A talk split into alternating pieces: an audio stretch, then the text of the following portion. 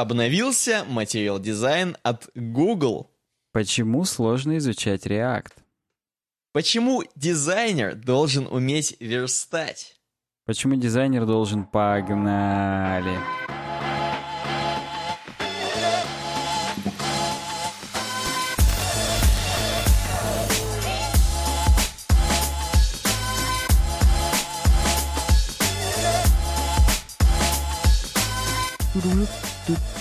Было бы, знаешь, круто, если бы обновился материал, материал дизайн не от Google, вот, а от, э, не знаю, от UWeb Design. От Adobe, например, да, согласен. Кто-то форкнуть его должен был успеть. Примерно как биткоин, уже пятый раз подряд. Вот кто-то форкает материал дизайн, и каждый форк, он все более говёнее, чем самый. предыдущего. вот да. В общем-то... Давай скажем, что у нас вообще здесь происходит в нашем аудио, вот этом вещании. Мы с тобой аудиовизуальные художники, поэтому наш подкаст «Суровый веб» можно и слушать, и смотреть от проекта UWeb Design. И уже 167 выпуск, выпуск. Сегодня 31 мая, у нас уже час ночи по Челябинску, поэтому 31 мая мы записываем в ночь с 30 на 31. 33-го, да, практически... 33 уже выйдет для патронов, 34-го для всех остальных подкастов. У нас практически магический подкаст, знаешь, у нас как бы в ночь, как на хуторе близ Диканьки. Сейчас наша украинская аудитория оценит, что я знаю их фолклор, хотя он наш фолклор, по сути. Да, как и вся а. Украина, собственно, да? Так вот, тем не менее, черевички у нас тут будут полные сегодня. У нас будет Киркоров. На Киркорове будет там кто-нибудь лететь. Помнишь это, где Киркоров играл черта в какой-то из этих? Да, короче... я, я понимаю, о чем ты, да. да, да, да. В общем, ладно, короче, приступим к нашему... А то опять сейчас вы не знаете того, не знаете всего. Короче, первая тема э, это непосредственно э, тема нашего слушателя Юрия Хита. Он продолжает делать хиты, Да, с него прям Предлагает свои темы. Да, да. Да. И говорит, хорошая тема для лучшего андеграунд подкаста. То есть он оценил, в принципе, что мы андеграунд подкаст и предлагает такую тему. Американка во время покупки машины попросили доказать, американку, попросили доказать, что она не робот, пройти капчу в реальной жизни. Э, я на самом деле, я быстро скажу, я захотел это во сказать, но что-то затупил. Я не знаю, как ты, но у меня сегодня блиц. Опять же, вот, свою магическую фразу. А я не, буду, я не буду подыгрывать, у меня битс. Потому что у меня Beats by Dre. Э, потому что, посмотри, смотри. Во-первых, короче, американка, да?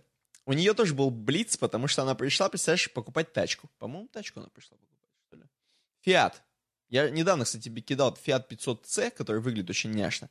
Fiat 500X, возможно, тоже достаточно няшно выглядит. Погоди, а она в Америке покупает итальянские автомобили, правильно я понимаю? Она ну, хипстер. Правильно. Она какой-то прям сильный хипстер, судя по Ну вот раз она хипстер, так ей прям и надо. Потому что ей прямо в салоне, когда она подписывала документы на автомобиль, э, дали отдельную бумажку с тем, что она должна и подписать, и отметить галочкой, э, отметить галочкой, что она не робот. Вот реально капчу. Ту самую рекапчу, которая от Google. Вот прям вот, вот в рамочке такую, вот как вы знаете, I'm not a robot, э, надо mm-hmm. отметить галочкой. И она, знаешь, вот тут даже я зач- хочу зачитать, как же она...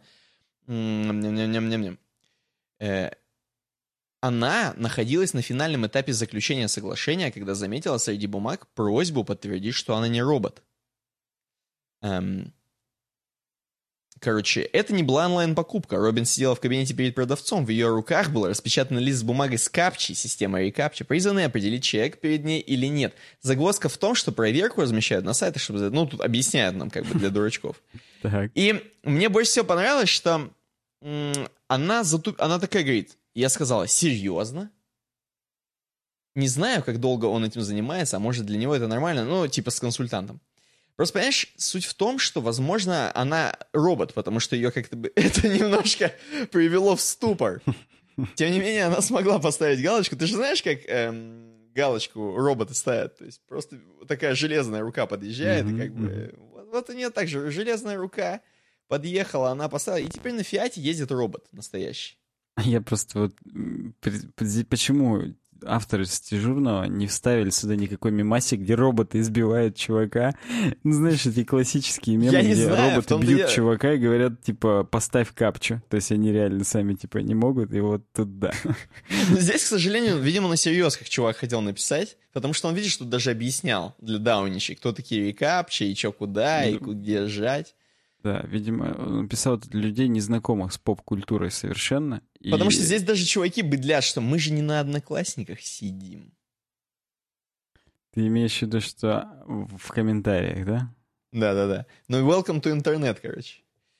Э, В принципе, первая тема вот такая. Как ты считаешь, у нас вот были такие, знаешь, вот это чисто американка, да, Фиат покупала, а у нас эм, бывают вот тоже такие казусы, когда в русских каких-нибудь таких документах, руснянских, э, есть какие-нибудь вот такие вещи, которые печатают по бреду. То есть, знаешь, типа, открыть ссылку, и там такая длиннющая ссылка, знаешь, такая напечатанная, которую вводить задолбаешься, чем быстрее, короче, в гугле написать просто запрос. Ну, я Чем- могу из жизни тебе такое сказать. Приходит Давай, давай. а, информационное письмо, допустим, это из моей... Это анекдот какой-то. Приходит информационное письмо В бар. В Да, бар, в да. бар заходит русский еврей и информационное письмо. Это и- из бытности моей поли- поликлинической. Приходит информационное письмо из Минздрава. Типа, сегодня будет вебинар там по вашей суперсистеме БАРС, в котором мы расскажем там изменения в административном там этом, бла-бла-бла-бла-бла-бла. Чтобы ты понимал, информационное письмо — это отсканированная PDF-ка. То есть это картинка. Это, к сожалению, не текст. И там дана ссылка на Cisco вебинар, и там ссылка из 150 миллионов символов, но из-за того, что это картинка, ее невозможно скопировать и ввести.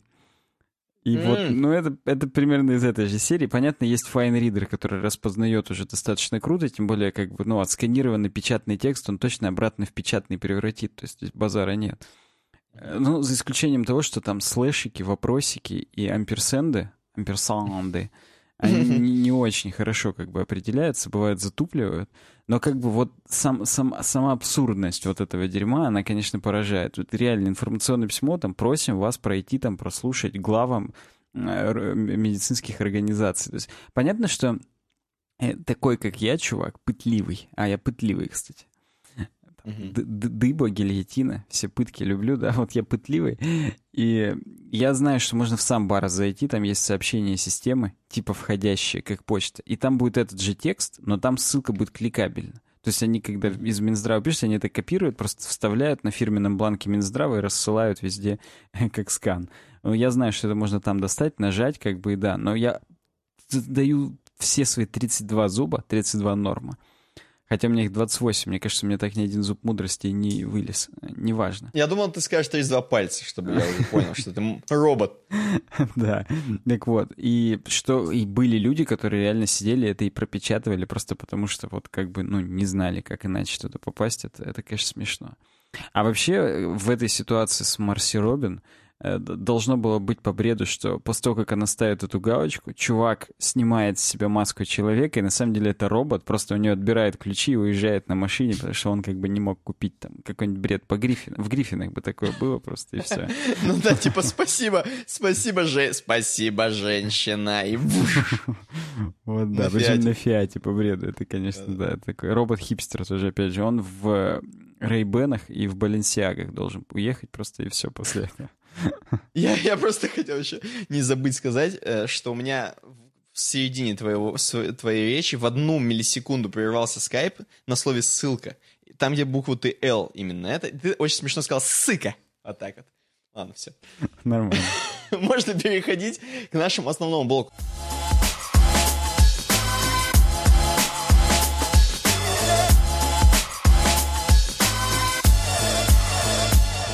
Смотри, наш основной блок всех нач- начал бесить. А вот чего вы так долго говорите пиар? Мне кажется, так как сегодня Блиц подкаст, я предлагаю вот в назывном порядке пройти по нашему основному блоку. Давай. Я понимаю, называй. что, возможно, он нас корм- кормит и поет, Как волка но ноги? се- Да, но сегодня мы ему вот мало внимания уделим. Значит, первое, первое, я вас всех призываю зайти на evodesign.ru slash smarttape и попробовать зарегистрироваться по реферальной ссылке на хостинг, в системе хостинга SmartTape, собственно. И испробовать, использовать очень доступный, классный российский хостинг SmartTape. Опять же, evobdesign.ru slash smarttape. Все, Wow. вот так вот, вот так. Дальше прям Patreon. patreon.com slash uwebdesign. Да? Платформа там, где нас поддерживает уже хрен знает, ну, около миллиона человек, я не Просто зайдите, посмотрите. Около миллиона человек нас поддерживает. И в целом небольшое государство мы уже образовываем. И хотим начать наступление на северную... Ладно, нет. На, на северный лофтблок. Вот, Короче, да. я вам предлагаю patreon.com slash вступить в наши ряды. Возможно, у нас скоро появится герб, геральдика. Или как там это называется. Ну, Геральдика — это наука, которая будет наш герб изучать, а он будет достоин изучения, я считаю. Конечно, конечно. И, возможно, что там у нас будет какой-то жест официальный, мы придумаем с тобой. Что мы будем кидать, подкидывать? Эм, Поэтому, что-нибудь. Гомозиготу. Да, гомозиготу будем patreon.com slash. Опять же. Теперь сайт, на котором есть регистрация, на котором можно оставлять темы. Э, э, если зарегистрируетесь, естественно. А если не зарегистрируетесь, может, все равно можете оставлять темы. Но будет неудобно, надо будет каждый раз э, там что-то писать, имя, фамилия, отчество, данные паспорта, женат, разведен. Вот. А так зарегистрируйтесь, и будет нормально. evobdesign.ru просто. evobdesign.ru Я, И кстати, справа в сайт-баре так, так смешно, конечно, что она здесь картинка поехала, но я реально пытался это дебажнуть, и я так и не понял, почему она поехала. Такой где-то в среднем раз в 4 месяца случается, уже было такое несколько раз, и я так ни разу и не смог решить эту проблему. То ли там какой-то символ не тот в названии картинки, то ли просто что-то Мгм. WordPress тупит. Но вот этот шаблон, который сейчас есть дебажить, это уже заберите себе, короче говоря. Это уже, да, это уже достаточно грешное, скажем так. Короче, Вот, да. да, еще на нашем сайте, обратите внимание, есть eobdesign.ru slash donate. Это простой миссионерский способ занести бабла. И eobdesign.ru slash about, на котором есть ссылки, опять же, на все, все, все, все, все, все, все, включая телеграм-чат, э, телеграм-канал. Да. Опять же. Да. Да. У нас можно заказать рекламу. Это следующий пункт. worksobaka.evobdesign.ru Напишите на этот адрес, на нашу электронную почту, на наш электрический ящик worksobaka.evobdesign.ru Эм, Там, возможно, возможно, вам что-то из наших вариантов приглянется, потому что мы с вами свяжемся обязательно там, скажем, а может быть вы там хотите, там, сям, в эту, в ту.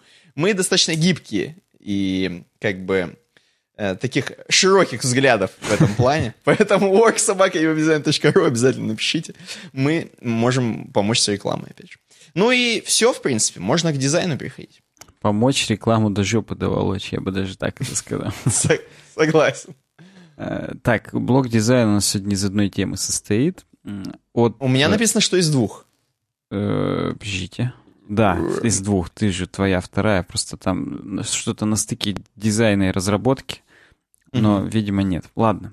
Red Mad Robot — это такая компания, которая делает мобильные приложения. Она написала на своем подблоге на Хабре о том, что Мгм. Э, обновился Google Material Design.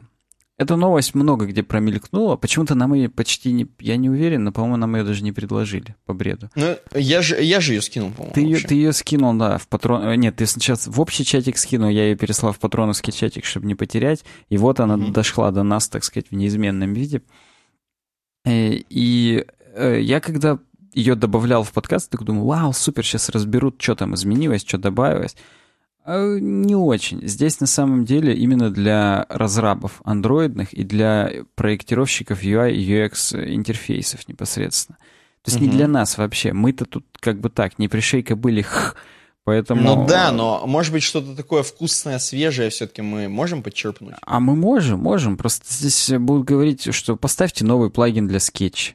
Что, кого? У нас даже А. скетча нет, не то что плагины для него. Поэтому, конечно...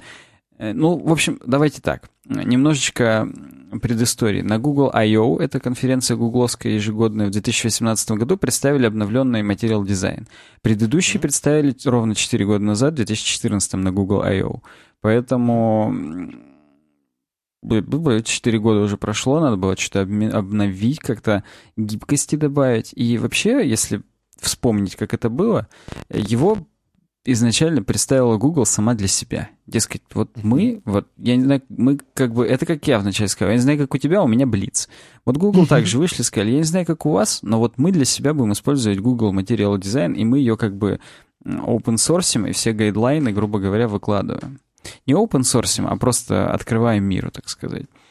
И ее подхватили люди, и на самом деле как бы это были и плюсы, и минусы. Плюсы в том, что появился универсальный язык, на котором разговаривают все Android-разработчики и проектировщики UI-интерфейсов, а, а минусы в том, что все стало какое-то одинаковое. Там, цветами чуть-чуть различаются, и все.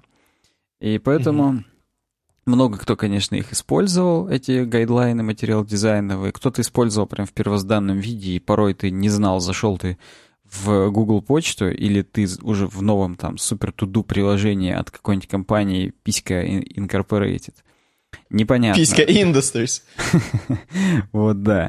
Поэтому э, стали Google задумываться, как мы можем э, исправить этот порочный круг, изменить, потому что было много, конечно, удобных интерфейсов, готовых компонентов, из которых был большой соблазн накидать из, из стандартного и сделать 115 э, приложение туду листа в материал дизайне. Но кто-то что-то менял, кто-то что-то... Вот знаешь, вот эта прерогатива, когда у тебя есть большая аудитория, ты свое приложение не под э, гайдлайны iOS и Android подстраиваешь, а ты делаешь у него уникальный дизайн и повторяешь его на, на двух платформах одинаковым.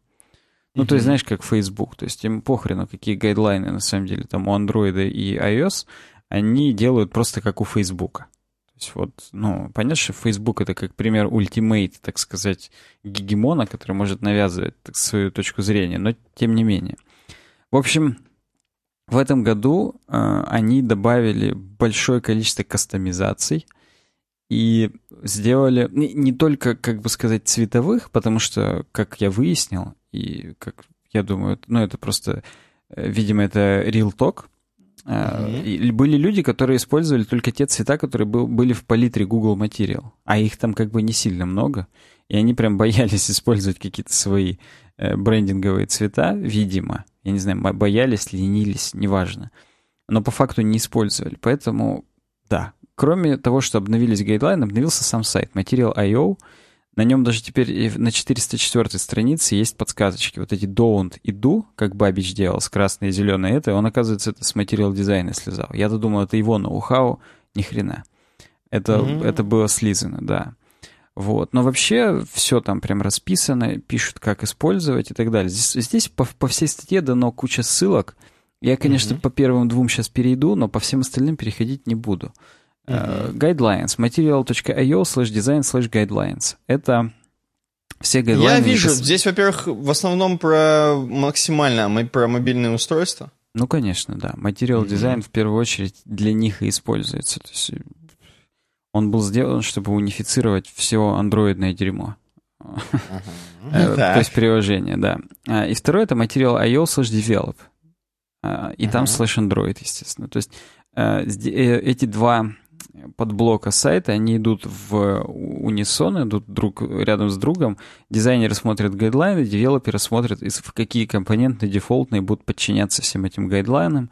И, соответственно, в команде будут э, налаживать язык, типа, блин, дизайнеры, делайте из дефолтных компонентов, тогда нам, разработчикам, будет очень легко это запрограммировать, потому что мы их тоже накидаем из стандартных компонентов просто и все. Ну, здесь потом автор переходит непосредственно к обзору некоторых. Например, Э, вот эти вот э, бары, как это сказать-то, бары, бары, бары, ну, полосочки сверху и снизу, которые были, э, их теперь, если мы говорим про нижнюю, кастомнули. Раньше была просто полосочкой, а floating action button, вот эта кнопка, которая была, ну, типа, uh-huh. основное действие выполняла, она была над этой панелькой, теперь ее включили в саму панельку, либо по центру, либо справа, либо вообще без нее. Вот, ну, зритель... Возможно, тот чувак, который первый придумал, что она должна быть над всем, он повешался. Потому что я помню, что их вот это, это главное прям было, что вот такая кнопка, которую никто причем не видит, она в самом э, том углу, которая в поле зрения, где ты вообще никогда не Которую смотришь. ты закрываешь большим пальцем, когда просто да, держишь да, да, телефон да, да. и, и думаешь, блин, видно. как здесь создать документ в этих Google Доках? Вот так сидишь, короче. Угу. Ну, это да, это жиза. Вот. Но, короче говоря, пишет, что использовать на мобильных устройствах в приложениях с боковым меню, то есть с этим, как это, э, дроер, типа с полочкой. Не помню, как по-русски, дроер, шкаф, типа, типа того. Угу. Ну, короче, со шторкой сбоку. На, на экранах с двумя пятью экшенами. Не использовать в приложениях с бодом Navigation, то есть таких как Facebook, если там будет это накладываться. Хотя вот опять же я помню дизайн Инстаграма еще, когда он был скивоморфный, когда как раз снизу по центру была кнопка сделать новый инст, угу. новую фоточку, и это было прикольно, что-то в этом было. Но сейчас это считается bad practice, грубо говоря. Блин, ну сейчас тоже же по центру сделать фотку. Подожди, сейчас я открою. Ну, в, таб, в этом вот в таб-баре в нижнем, там по центру тоже сделать фотку. Просто она не так, может быть, ярко выделяется, она никак не выделяется, по сути, потому что она сливается с остальными пунктами Да, меню. она просто плюсиком сделана. И она, видишь, по умолчанию, когда я ее жму, он мне предлагает выбрать из уже готового фото. Потому что по факту сделать фотку теперь слева сверху, либо сдвинуть справа налево. Угу. Угу. Так что нет, там снизу кнопка именно взять из медиатеки дерьмо и его угу. запостить. Так что не совсем... Ну, а раньше было прям именно просто сфоткать. Ну, короче говоря, рекомендации для нее остались прежними. Должна быть контрастная. Если она будет в цвет ап-бара самого, то тогда надо ее либо тенькой, либо как-то обособить. Короче говоря, здесь, опять же, зрители видят, слушатели просто представьте, что тут красивая анимация, на которой все варианты демонстрируют либо когда оно действительно... Мне контраст... нравится, что у наших слушателей, возможно, отличная фантазия, они визуально могут вообще там представлять себе такое, что я боюсь представить, что там за люди вообще. Они, скорее всего, уже на пятый подкаст, когда мы начали использовать эту фразу, слушатели, просто представьте, они начали накуриваться. И они благодарны теперь нашему подкасту, потому что они просто приподнялись над повседневностью всего. Они, наоборот, перестали накуриваться, потому что им такое приходит анимации, материал дизайн. Или так, да. Короче говоря, снэк-бар, вот эта хреновина, которая всплывает, типа там удалено, или ну, короче, мелкое уведомление, которое само закрывается со временем, или ты его можешь кнопочкой убрать, оно над всем этим аббаром всплывает сама клавиатура, когда ее вызываешь, она вместо него становится. То есть как-то так. Новый компонент Chips, который уже много где был, это такое, как облако тегов, да, их можно, опять же, как оно как полук на пулечке, можно было нажимать как-то это, но они не, не делают ну, короче, облако тегов, э, которое можно либо перетаскивать, либо убирать, либо нажимать, как-то делать э, фильтрацию по нему и так далее. То есть там много вариантов. Можно даже э, типа сделать, что ты на него жмешь, и там раскрывается более подробная информация, опять же. Mm-hmm. Backdrop — это навигация, которая, вот, допустим, в интернет-магазинах сделана для фильтрации. Ты открываешь шторку, выбираешь там Smart TV, там какие-нибудь теги 4К, и то, что не передний слой для навигации, это такая большая карточка, которая, грубо говоря, появляется, и контент в ней меняется в соответствии с тем, что на заднем слое происходит. То есть вот этот вот паттерн заднего и переднего слоя, я думаю, много кто видел в классических интернет-магазинах всяких, которые уже хотя бы как-то адаптивно переделались на телефоны. Будем и говорить, с... задница и передница. Это точно, да. Передница меняется в соответствии с действиями, которые с задницей производишь. Все как в жизни. В принципе, да, так и есть. Вот. И здесь везде есть вот эти комментарии, что есть template для Figma, плагин для скетч и, и так далее. Вообще здесь много говорят про вот этот э, плагин для скетч, материал дизайнерский, в нем максимальный функционал. Фигме мало чего есть, в Sketch-плагине mm-hmm. сделано уже прям все. То есть его поддерживают больше всего. Баннеры. Ну, это то же самое, что snack, snack bar, только сверху. И оно, uh это как вот это вот уведомление, типа, говнище хочет отправлять вам э, свои уведомления. Убрать или включить. Вот, вот таки, такого Говнище app. Да, именно. Потом есть гриды с картинками, хаотичные, не хаотичные, в стиле Пинтереста, четыре вида, и оно теперь все это автоматизировано. Можно накидывать и в дизайнах, и в самом приложении, когда из компонентов делаешь. Просто сразу, что в цикле выводить все вот в таком-то виде будет прикольно. Mm-hmm. Вот эти разделители в lists, дивайдеры, они теперь официально существуют. Хотя по факту их и так много где уже, по-моему, они там были каких-то то ли плагинах, то ли где-то тоже уже поддерживались почти везде. Просто такие полосочки серенькие. Угу. Инпуты сделали нескольких теперь видов, они теперь залитые, контурные, в зависимости от этого вот эта подсказочка уходит либо в сам контур, либо чуть-чуть повыше. Э, кроме компонентов, на сайте обновился раздел с иконками и типографикой. Можно менять шрифтовую сетку, выбирать кастомные шрифты, изменять стили иконок. Многие элементы теперь могут иметь прямые, шестиугольные, срезанные или закругленные углы. Вот это касается всяких кнопок, пилюлек вот этих и, и так далее. Кстати, интерфейсы в продуктах самих Google, например, стали более закругленными. Как-то они вот решили, что почему бы и нет.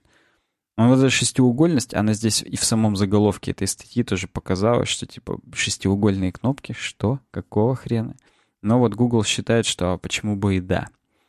Mm-hmm. Теперь, что касается темок и цветов, то, о чем я говорил, что много кто использует, а, оказалось, дефолтные только цвета, теперь сделали Э, более кастомно, прям тебе сами плагины, и не только плагины, они подталкивают к тому, что, братан, используй свои цвета, вот тебе там генераторы и так далее и тому подобное. Поэтому, в общем-то, если вы этого не делали, то, то теперь делайте, не стесняйтесь использовать свои цвета. Э, Gallery. Google наконец представили свой сервис для загрузки экранов. Э, ну, вы поняли. Просто можно, видимо, хостить свои приложки и показывать на gallery.io. Ну, там меня сразу заставляет засайныниться под э, гуглом.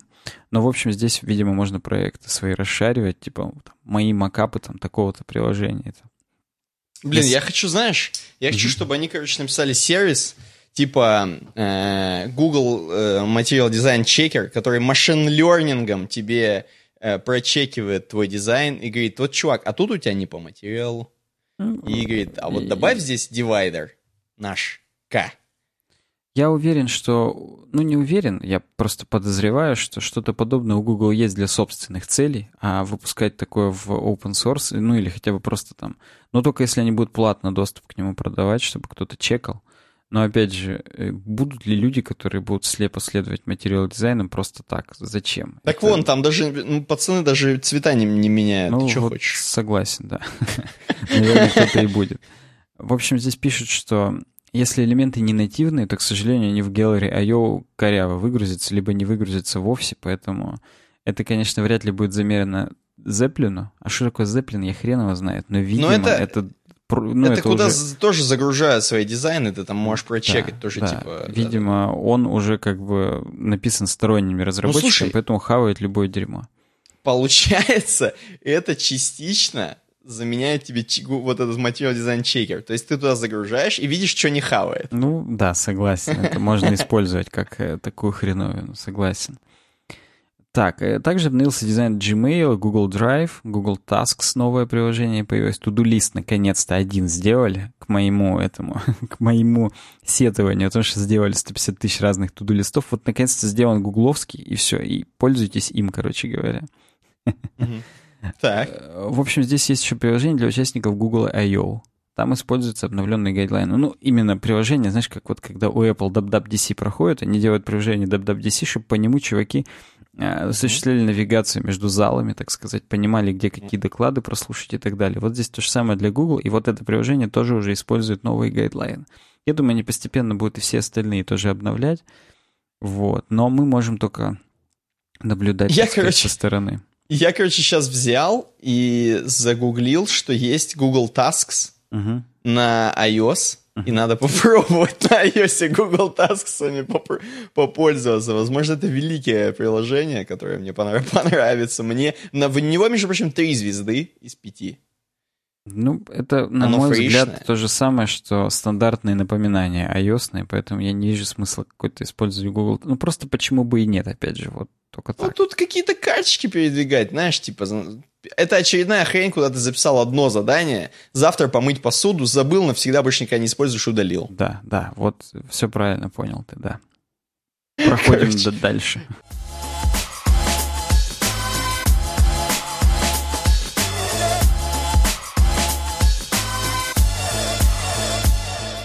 Дальше, да. Материал дизайн пробежали. Если, напишите в комментариях, если вам интересно вот так же про гайдлайны послушать, почитать. Во-первых, напишите в комментариях. Во-вторых, оставьте темку какую-нибудь интересную про гайдлайны. Да, если про вам интересно про них так же, как нам, в скобочках никак, Никак. то да, то напишите, это, это поможет нам дальше верстку подкаста проектировать конкретно под вас.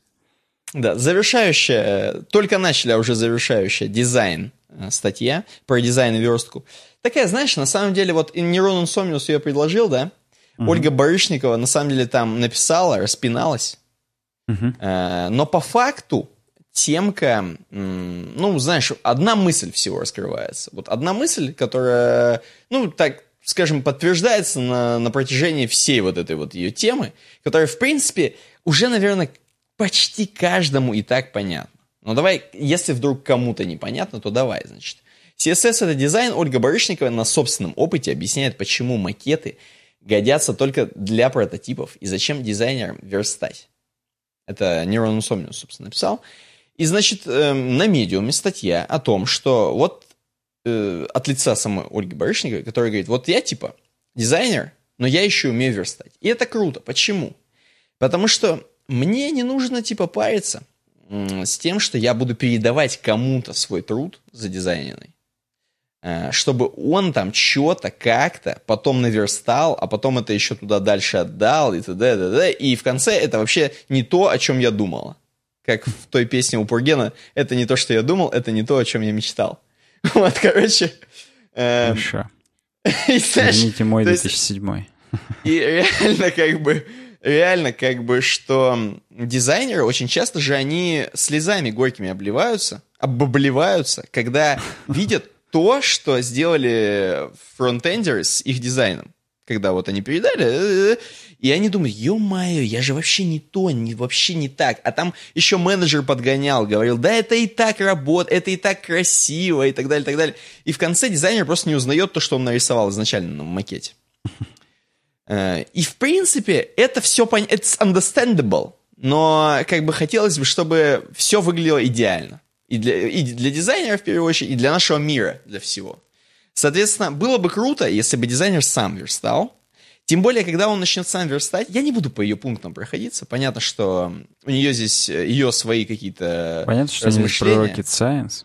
У нее тут rocket science, свои какие-то размышления, свои какие-то переживания. Я просто вкратце выдам, что Э, когда дизайнер сам начинает верстать, во-первых, он начинает понимать, что, ага, верстка бывает разная, не только э, под десктопы, но еще и под мобилы, а еще и там надо и разные браузеры, а еще и надо это. Во-первых, понимает боль фронтендера, во- во-вторых, понимает, что дизайн надо рисовать подо все, а в-третьих, понимает, что куча пробелов в его дизайне, например, таких как а какого цвета ссылки будут нажаты, а какие будут э, шрифты, а э, в каких-нибудь там, опять же, элементах, которые изначально не видны на макете, да, а какие будут анимации перехода, например, которые дизайнеры постоянно забывают.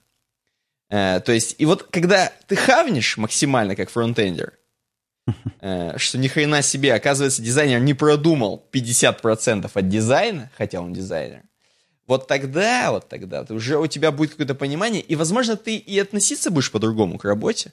Э, не, не в смысле, что ты будешь более, скажем так, лениво все делать, да, насрать. Нет, наоборот, ты будешь как бы понимать, что когда ты комплексно делаешь и дизайн, и верстку, э, то у тебя как-то, ну, отношение к работе меняется, короче, более серьезно становится. Ну, Плюс... так, просто расширяется Давай. кругозор. То есть, грубо конечно, говоря, ты конечно. понимаешь уже, что от тебя ждут другие люди, и начинаешь более командно ориентированно работать. Ну, в, в идеальном мире, конечно же. Не так, как это в реальности происходит, типа, о, ни хрена, хреново быть тобой, потому что я и дальше не буду там делать стейты для ссылок и прочего дерьма. Да-да-да.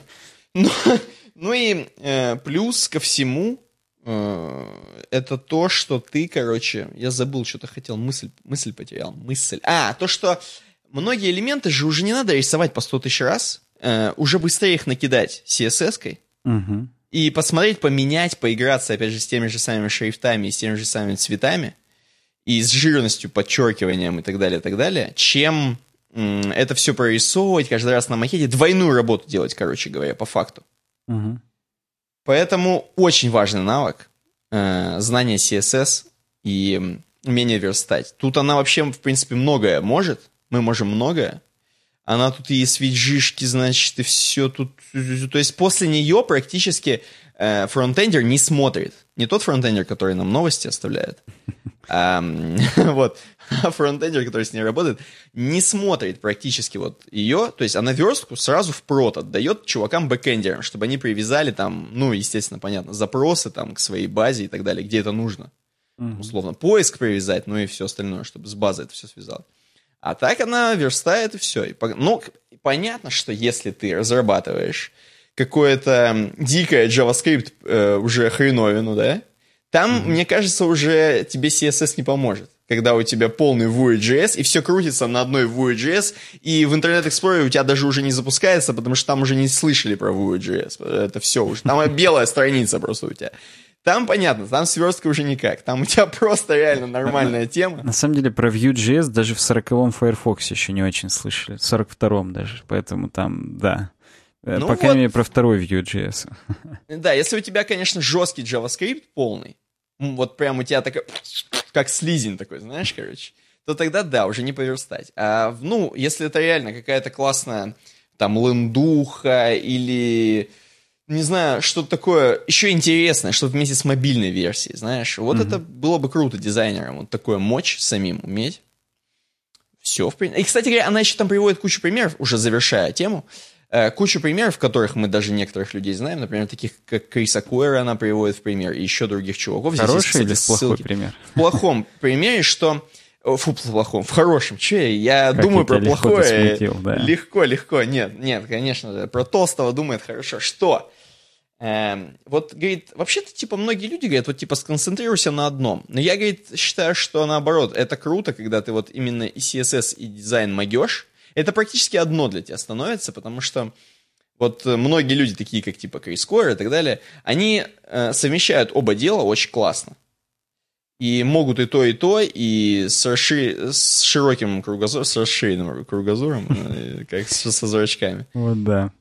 Э, поэтому да, пацаны и девчонки, особенно, скорее всего, девчонки. Кстати, она здесь пишет, что вот, типа, якобы эм, профессия дизайнера очень так принижена, типа, что, типа, все, знаешь, пренебрежительно относятся к дизайнерам. Я вот так не считаю. То есть дизайнеры — это вообще классно. Это очень незаменимые люди. Их не очень много, особенно хороших. Uh-huh. И когда особенно надо что-то нарисовать, вот конкретно нарисовать, знаешь, то есть э, доходит дело вот до дизайна какого-то такого уже глуб- глубокого дизайна. Oh, yeah. э, да, когда нужно вот нарисовать. Вот конкретно, нам нужен логотип. И вот когда до такого доходит, э, очень, знаешь, отсеивается все, и остается, знаешь, один человек, который это может сделать. Вот часто такое, потому что дизайнеры это на самом деле достаточно редкие люди, хорошие особенно, да, опять же. Поэтому... Согласен с тобой полностью. Я не знаю, в каком Нет. мире у нее это плохо ценится, но как бы вообще обычно на, наоборот. Окей, окей, окей. Я бы даже сказал, как говорят в соседнем подкасте. Окей, окей.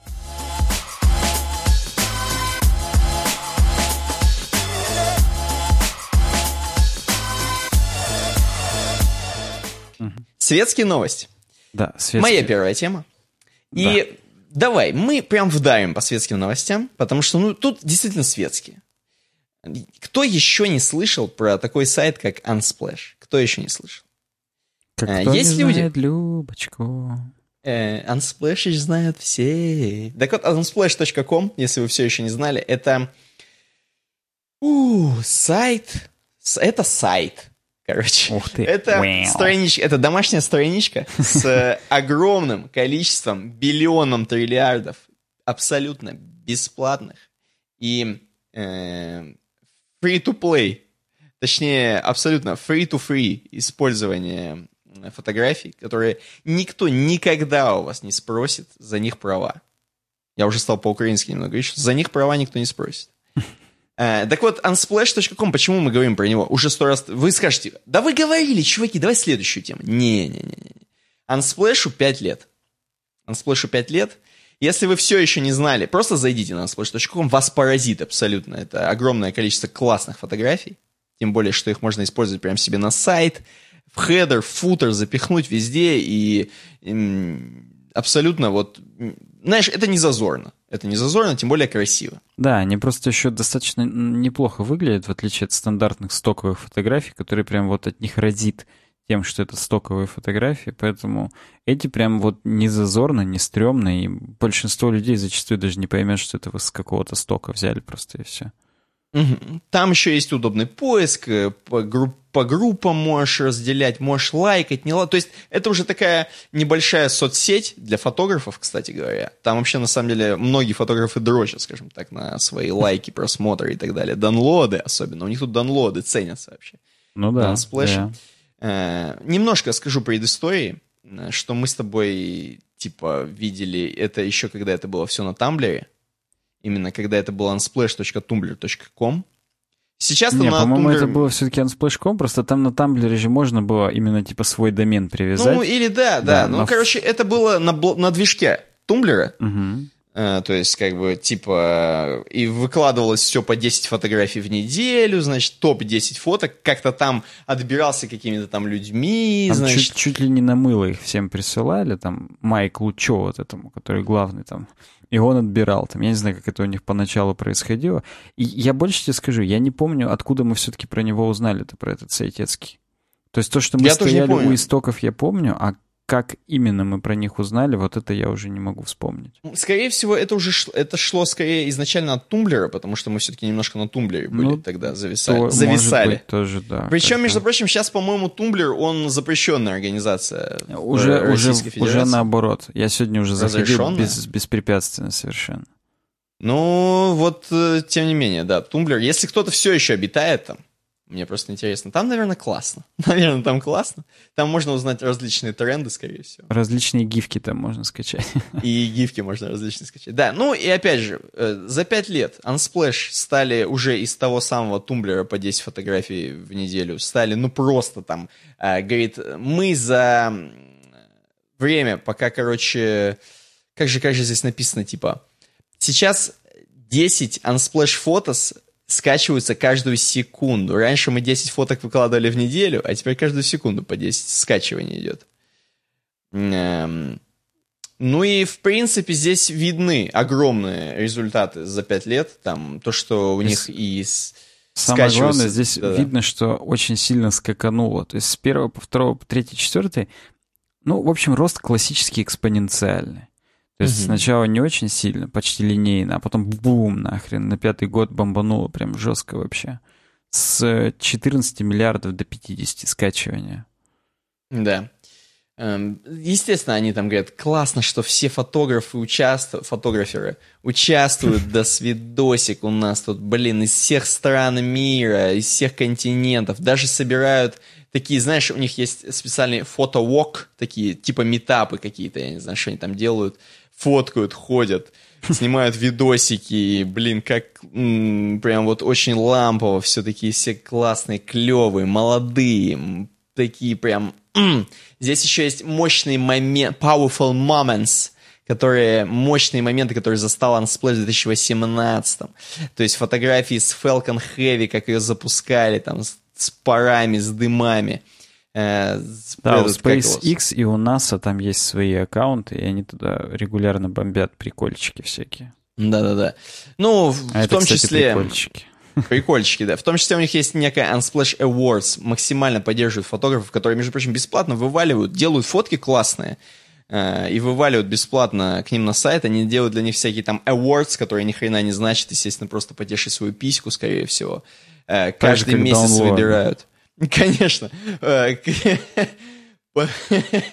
короче, каждый месяц выбирают лучшайших из лучшайших и говорят им спасибо, естественно. И каждый год, вот, например, есть Unsplash Best of 2017, выбирают 100 лучших фоток, э, и, в общем, прям чуваки очень сильно радуются тому, что их выбрали. Тем более, что если ты попадешь в такую сотню лучших, тебя там будут скачивать по миллионами, просто миллионами. Конечно, я просто там же выкладывается инфа про фотографов, и вполне возможно, что ну, кого-то просто начинают заказывать.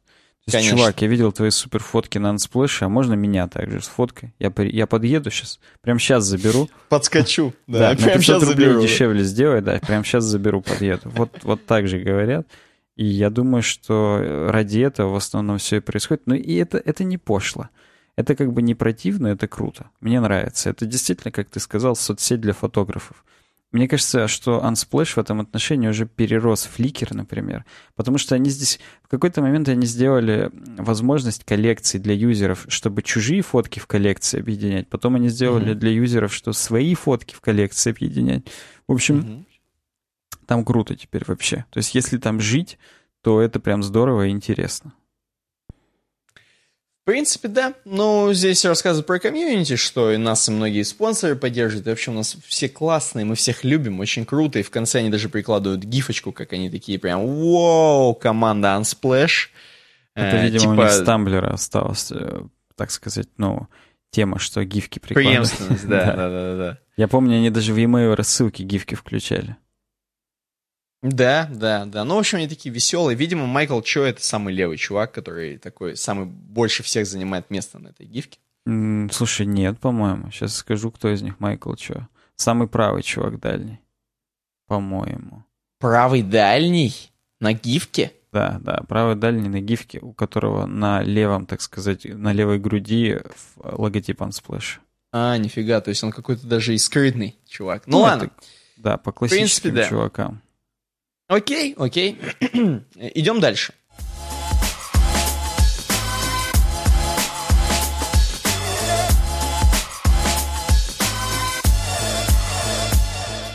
Geek Times вернулся на Хабр. Мы недавно говорили, что Хабр э, в подкасте, я имею в виду, не просто мы говорили с тобой, знаешь, куда-то говорили, и это никуда не ушло. Да, Нет, это не в кулуарах, в это прямо здесь было, да. Что Хабр теперь хочет идти на хабр.ком, с haberhaber.ru или с haberhaber.com, я не помню. Ну, короче, на haber.com mm-hmm. они переходят да. для того, чтобы начать публиковать э, полноценно э, статьи на других языках, такие как, например, английский, на таком популярном языке, как английский, и просили слезно, умоляли, может быть, подогнать им, в смысле, не нас, а вообще, в принципе, всех, подогнать им каких-нибудь э, крутых пацанов, которые напишут на английском статьи.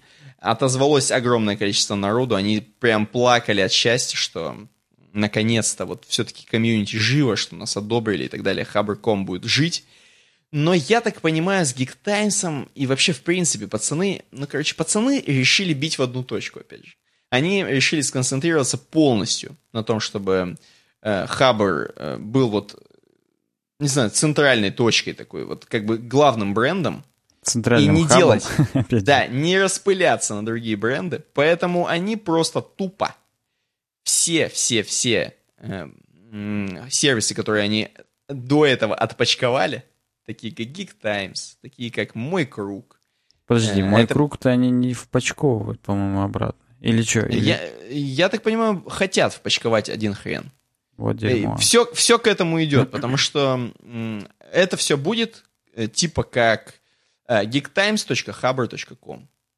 Э, что там еще у них там, типа какой-нибудь, я не знаю, фрил, фриланс или что у них там, точка что-то, точка hubber.com, опять же. То есть все это будет под одним брендом, потому что, говорит, мы задолбались, все, конечно, классно, но, видимо, ну, как-то не растет оно, я не знаю. Не, не так круто, короче, когда оно все, когда оно децентрализовано. Да давай Поэтому так, просто мы же с тобой всегда ржали по поводу того, что на Times нет комментов. Да, да, То есть ржали. Э, мы-то ржали, а они-то грустили по этому поводу, скорее всего, и решили, что пустое это все. По сравнению с Хабром вообще нет комментов. Да, просто, то есть просто ой, я думаю, по посещениям там тоже картина была прям вот э, разительно отличающаяся. Хотя мы с тобой регулярно брали тему с Times в наш подкаст. Вот. Ну, то есть контент оставался классным, но они, к сожалению, не, ну, невозможно поддерживать ресурс, на котором вот нет аудитории. И, соответственно, на Geek, кто знает Geek Times? Все знают Хабр. Ту новость, что э, Geek Times стал Geek Times от Хабра, уловили 30 человек. То есть, не знаю, ты, я и еще какие-то 28 дурачков, которые послушали тот подкаст еще, когда мы говорили, что он почковывается. Соответственно, э, ну, короче, никто об этом не знал, аудитории нет, трафла нет, денег нет, соответственно, а писать статьи надо, каждый день по дохрена статей.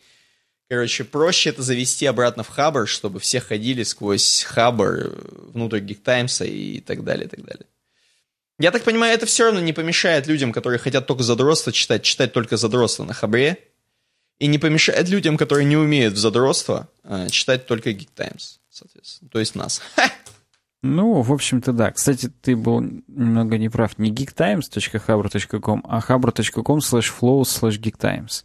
То есть просто это один из потоков типа стал. А, ну это да, нет, а что-то будет именно как поддомен. Что-то будет как поддомен. То есть я про, про Geek Times в натуре, а Может про... быть, мой круг или тостер будет как поддомен, хотя на Да, данный да. момент они работают пока на своих отдельных доменах. Посмотрим. Пока да, пока да, но вот что-то вот, в общем, вот надо пацанам. Пацанам надо сконцентрироваться. Я понял. Все, в принципе. А Мы, кстати, Идем. можем сделать Мгм. перерыв. Мне кажется, это будет сейчас экватором нашего подкаста. Хотя, или, может быть, когда закончится Да давай добьем новости. светские, давай добьем Ну ладно, давай, давай. Давай.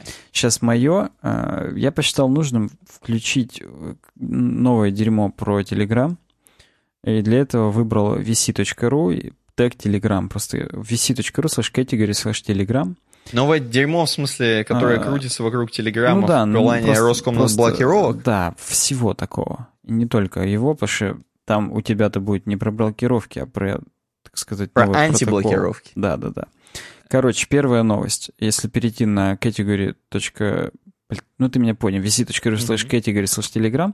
Д- Две последние я прочитаю в хронологическом порядке. Первое. Роскомнадзор потребовал от Apple перестать рассылать уведомления Telegram, пригрозил неполадками в App Store. Смотри, какая тема. Помнишь, м, мы с тобой обсуждали, опять же, в этом подкасте, не на заваленке там, около бани, а все-таки здесь, о том, что... За бани прям. Там, где говно. Да, да, там где говно. О том, что Telegram начал рассылать э, настройки для обхода через пуши. И это действительно было прикольно, круто. И в тот момент Роскомнадзор понял, что бороться надо прям вот административно. И он написал в Apple именно юридическое письмо, видимо, на бланке Роскомнадзора, Тиму Мгм. Куку лично и всему руководству в целом. Э, Ребята, вы или запрещаете приложению Telegram отправлять пуши, или мы вам Мгм. сломаем весь App Store. Они не Ни говорят заблочим, они говорят, что нарушим функционирование. Может быть, какой-нибудь там узел store.apple.com там забанят, опять же, там, и ни хрена просто открываться не будет. Я не знаю, как они это сделают, но на полном серьезе прям вот э, шантаж последовал. И Жарыч, он же Александр Жаров, глава Роскомнадзора, дал такой комментарий, что э, учитывая бюрократизацию таких транснациональных корпораций, как Apple, ждать ответа мы будем примерно месяц. Вот так вот. То есть пока там эту бумажку будут, опять же, из скана распечатывать, нести Тиму Куку, он Да, на да, пока ее донесут. он Там на- как челобитную царю, там как бы покла... поклонятся. Возможно, даже членобитную в случае с Тимом Куком. Скорее, скорее всего. Вот. Вот. Э, Ну, короче говоря, э, вот такие дела, если коротко. А если не коротко, то мы сейчас продолжим в следующей новости, но, по-моему, это уже страшно. То есть на полном серьезе. Они в 24 апреля Роскомнадзор сказал, что он отправил запросы в Google и Apple с целью удаления приложений из App Store и Google Play, соответственно. Ни там, ни там, э, я так понимаю, не удалили. Потому что 25 мая Роскомнадзор, через месяц ровно, э, он им напомнил, что это, чуваки, все-таки надо удалить. Видимо, их опять проигнорировали. Вот 28 мая Роскомнадзор сказал, что вы или пуши отсылаете, э, запрещаете телеграмму отсылать, или мы вообще вам весь App Store сломаем. Почему-то Гуглу он это не сказал. Ну, видимо, там нет пушей, как, как таковых. Но вот Ну да. как это, как это нет там? Ну, в в- на Android же приходят пуши. Ну, я утрирую, в смысле, что там таких технических нет пушей, через которые настройки приходили. Видимо, как-то так. Тут, на самом деле, в комментариях пошло всякое говно, типа там Роскомнадзор опять говнеца поест. Но это может не совпадать с мнениями подкастеров. Это мнение коммен- Абсолютно. комментаторов. Абсолютно. Абсолютно. Самое главное, что... эм, э, главное, чтобы не нарушили работу дизайна, понимаешь? Это будет прям невозместимые потери. Мы просто за моральный ущерб на миллиарды подадим, как OneSplash скачиваний. Вот столько же в биткоинах нам нужно будет э, за моральный ущерб возместить. Следующая Да. новость. Э, Telegram сообщил о глобальной блокировке обновлений мессенджера в App Store с середины апреля. И это-то я вот уже и замечал. То есть э, часто я видел, что там то ли официальный аккаунт Телеграма в Твиттере, то ли кто-то писал, типа, вау, а, обновился на андроиде, там теперь там можно там, письку смотреть, там, сиську, uh-huh. не знаю. Uh-huh. я такой проверяю у себя в App Store, а это мой, кстати, App Store, вот я у себя в App Store проверяю, и нету никаких обновлений. Я вот даже сейчас прям посмотрю, когда было последнее обновление, и... Они, кстати, говорят, там я тебе больше назад, скажу. 4.8.1 версия была два месяца назад, то есть на полном серьезе а, App Store прекратил обновление. Что ты мне больше скажешь? Um, а я тебе больше скажу, они Telegram Plus послали на approve, ну, в App Store, что типа давайте выпулим. Uh-huh. И App Store их тоже мурыжит там месяцами, короче говоря. Telegram есть... X, я думаю, ты имел в виду. Да, да, да, я говорю Telegram X. Ты сказал Telegram, Telegram X... Plus. Не, не, Telegram X, короче. Да, понятно. 24 марта реально последний раз Telegram настоящий обновлялся. И это, ну, как бы достаточно давно. И Apple отмазывается, что это никак не связано с Роскомнадзором. Это все было еще раньше, потому что они там давят на Telegram, чтобы они, опять же, там неподобающий контент какой-то удалили. Видимо, какие-нибудь опять там каналы с э, ЦП или чем-то еще. Сиськами, письками. Вот да. Ну, в принципе, в принципе, что можно сказать? Ну, Прессуют? Прессуют, пацанов. да. Но опять же, возможно, здесь была где-то новость, я не помню где, то ли на Тижурнале, то ли на Хабре, опять же, типа Павел Дуров, там, великий маркетолог 2К18, и там расписывается, что все это вписывается, так сказать, в его концепцию, ну, то есть в концепцию того, что все это Дурач прям запланировал, специально это все провоцирует и подогревает, просто тупо пиарится.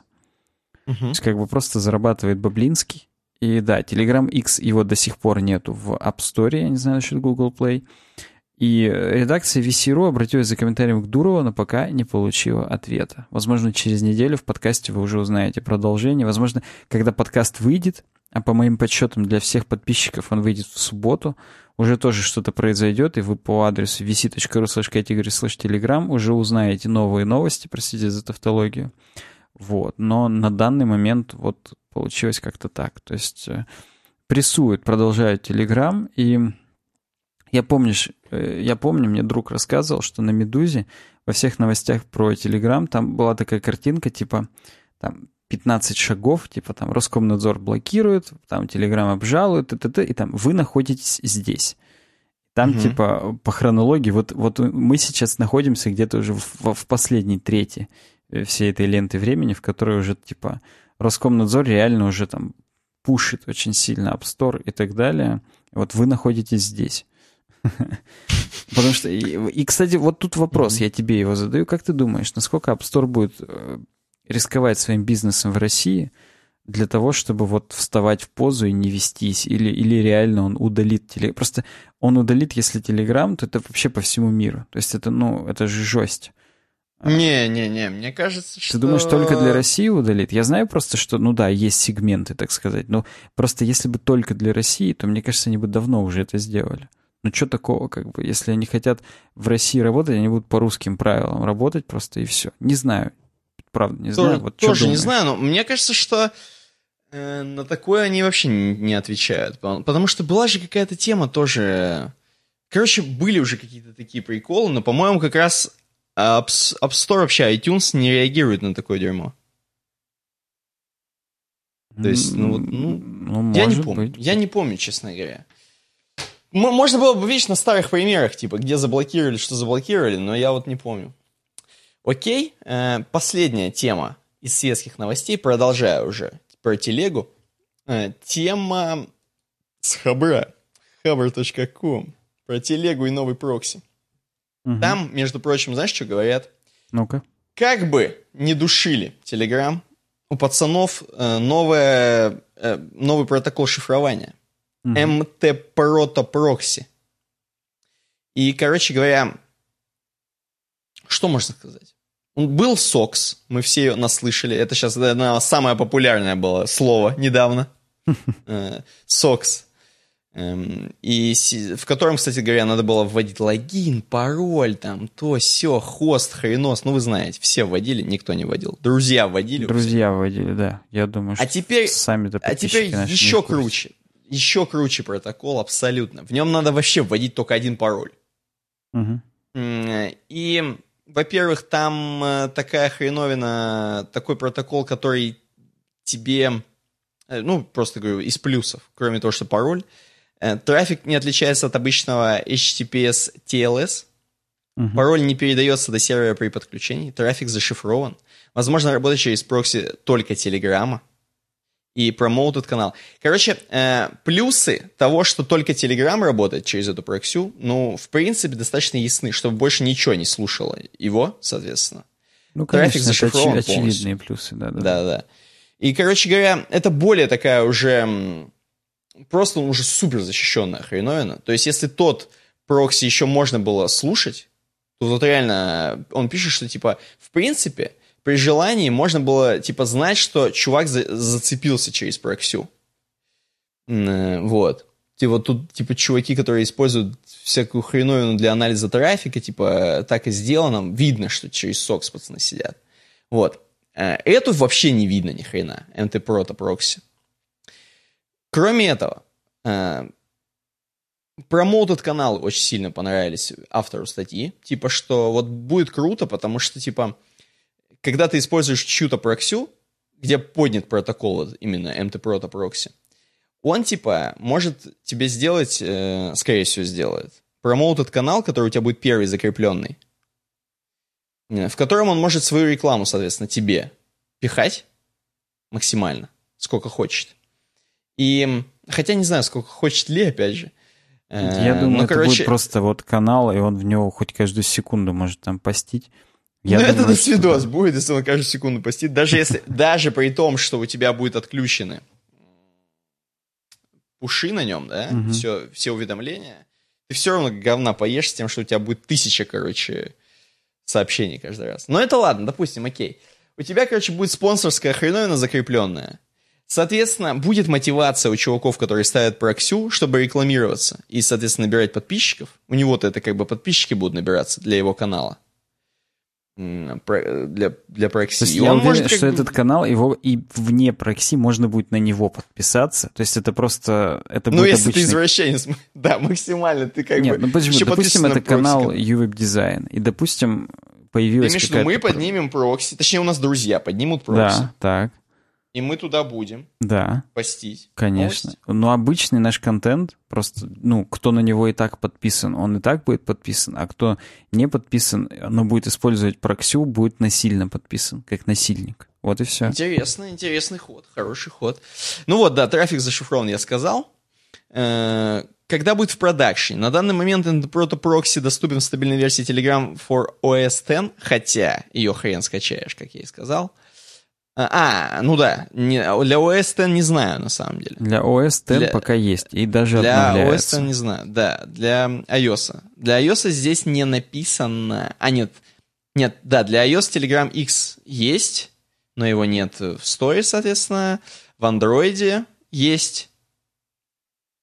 И в Telegram Underscope в бета-версии. У меня не бета, видимо, версия. Я хрен его знает. А я вообще не проверял. Если честно, так давно в прокси не заходил. Я как один раз мне друг настроил. Я вот сейчас Вот. захожу именно в том телеграме, который как раз for macOS, и смотрю там. Вот у меня сейчас э, SOX прокси стандартный. Здесь есть теперь просто плюс добавить прокси, да, есть Proto, да, работает. Есть у уже меня у меня. нет. У меня нет. Ну, ты там включи, чтобы у тебя сразу все зашифровалось максимально. А ну кто, мы, кто бы поднял Proto прокси? Никто не поднял, к сожалению. А, ну да, его же еще поднимать надо, блин. Ну это что-то... Так может быть мы тот, кто нам, собственно... Ну ладно. Это тот друг, который Тот друг поднимал. сказал, что поднимет. Он уже в патроновском чатике написал, что поднимет. И что туда YouTube дизайн канал зашьет. Все, все. Живем, короче, я понял тебя. Ладно, окей. Э, в общем, MD Proto Proxy поговорили. Светские новости, в принципе, закончились. Отдыхаем, я думаю. Да, давай. Все подписчики тоже сходите, ополоснитесь, я не знаю, там, чуть почистите зубы, потому что мы прямо отсюда чувствуем ваше зловонное дыхание. И приступите к... Э, Я думаю, мы просто с ними лобзаться начнем. В десны прям. следующей согласен, половине, да, Согласен, да. Это, это мы всегда делаем во второй половине нашего подкаста. Кто, кто ни разу не дослушивал, знаете, что вы очень многое пропустили. Ну да, увидимся после перерыва.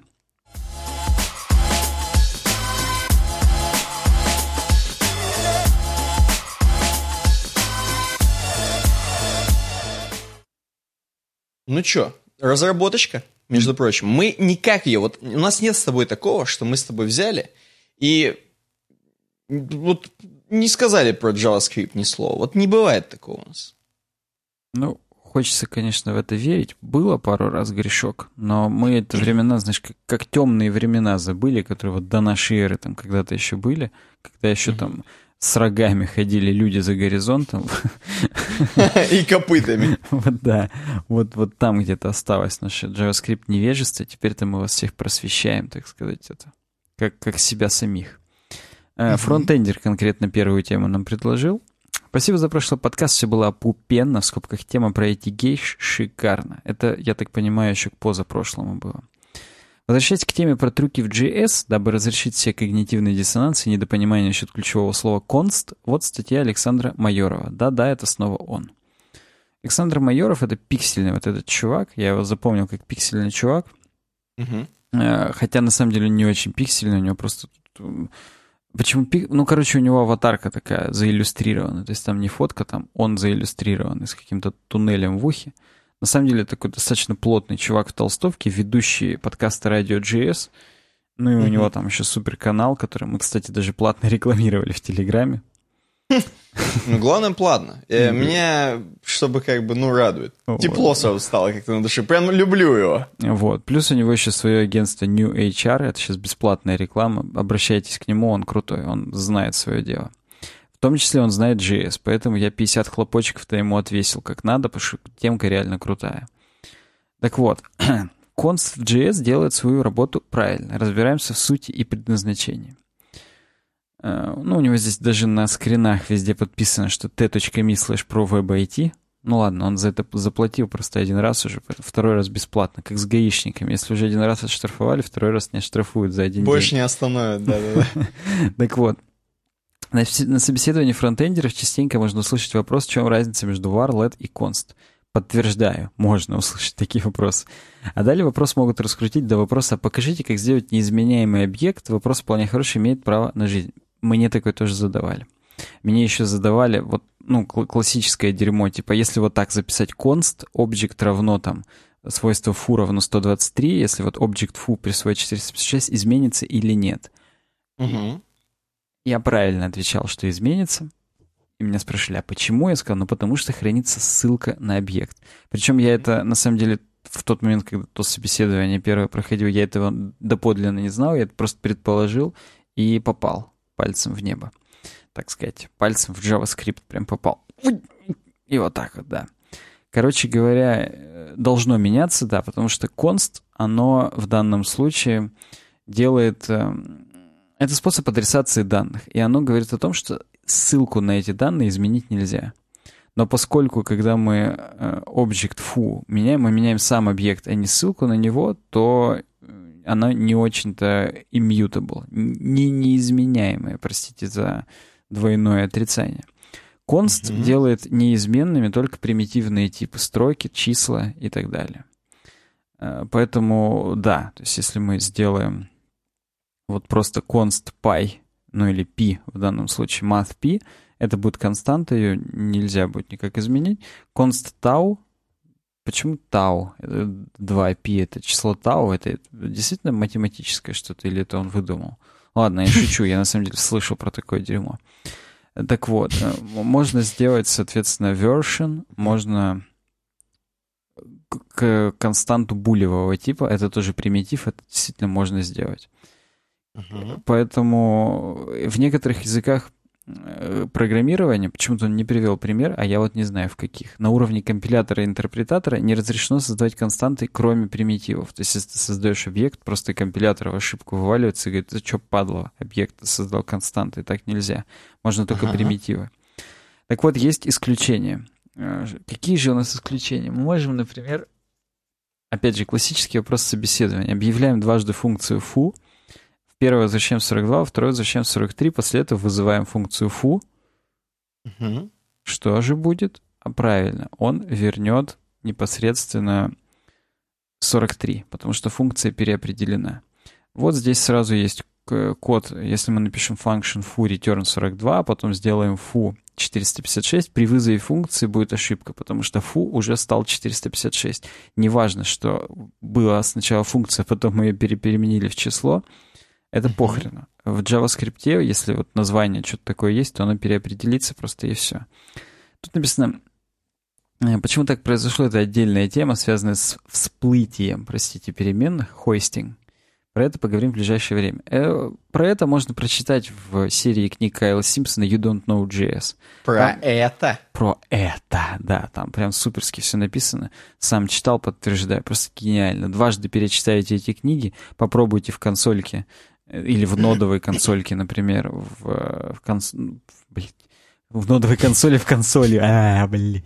В терминале, я имею в виду, в терминале, в uh-huh. операционке, чтобы не браузер разворачивать, отдавать ему всю оперативку ради того, чтобы проверить, как конст работает. Нодовую uh-huh. консольку зачастую быстрее значительно включить, просто это прикольнее. Что можно сделать? Как вариант использовать функциональное выражение. const foo равно function, или const foo стрелочная функция просто 42. Когда мы делаем стрелочную функцию, и в ней есть только одно Э, выражение, то это будет э, как return расцениваться. Писать стрелочную функцию или нет уже дело выбора и предназначения. Потому что, напоминаю, в стрелочной функции э, берется не новый this, который делается из скоупа функции, а просто делается ссылка на предыдущий this. Поэтому, да, поправляйте меня, если я все опять напутал, потому что главное, чтобы не напукал, как мы знаем. Как создать константный объект все-таки? Угу. Ну, кстати, если мы через const фу присвоим функции, уже ничего нельзя не будет изменить, потому что функция — это исключение. Для const он тоже их делает неизменяемыми. Так вот, э, как создать константный объект? Константный объект можно создать с помощью функции freeze прототипа object. object.freeze и непосредственно передаем как параметр туда тот объект, который мы замораживаем. То есть все Э, новые свойства к этому объекту добавить нельзя, изменить старые нельзя, и удалить старые тоже нельзя. Казалось бы, все, супер, вау, классно. Метод возвращает замороженный объект. Но на самом деле не тут-то было. Почему? Потому что он э, замораживает только на первом уровне вложенности. Если будет объект объектов, то вложенный объект уже можно будет изменить. Ну, вот здесь написано, uh-huh. как это делается. const immutable object равно object freeze, и передаем туда Э, просто инлайну, вот так вот в кудрявых скобках фу 1, 2, 3, барбуз, баз. И если мы вызываем, все, ничего нельзя сделать. Нельзя ни новое добавить, бе-бе-бе, ни изменить старое фу, потому что mm-hmm. не пустой объект присвоить. Но если вдруг... Э, так, а, ну и здесь Александр нам пишет, что на самом деле конст, он только для Э, неизменяемые ссылки делают на ячейку памяти. Все работает правильно, потому что есть большая масса статей, которые пишут, что вот const в JS работает неправильно, это жопа, это говно и так далее, так быть не должно. На самом деле, э, Александр, как настоящий true.js евангелист, отстаивает позицию, что все правильно работает, просто вы дебилы, ни хрена не знаете. Я, кстати, его в этом отношении просто поддерживаю, потому что, ну, уже вот так JavaScript был сформирован, и если хотя бы чуть-чуть уколоться им, то, в общем-то, угу. ну, начинаешь понимать, что да как бы так и надо, просто вот, просто оно вот так, почему бы и нет.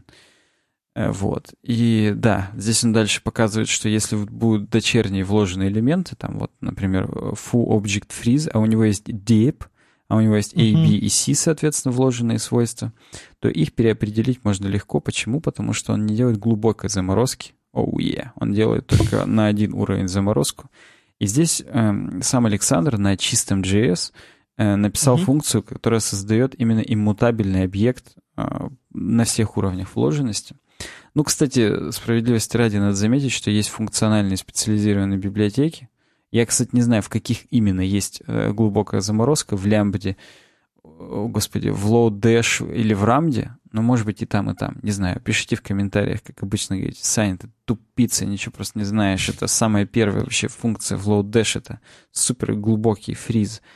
Но вот да, э, здесь нам Александр пишет на ванильном JS, но таком, на хорошем ванильном JS, хрен просышь, если вот так вот не разберешься. Короче говоря, immutable. И пишет стрелочную функцию с параметром object и говорит, мы, короче, это, фризим объект, а кроме этого начинаем проверять.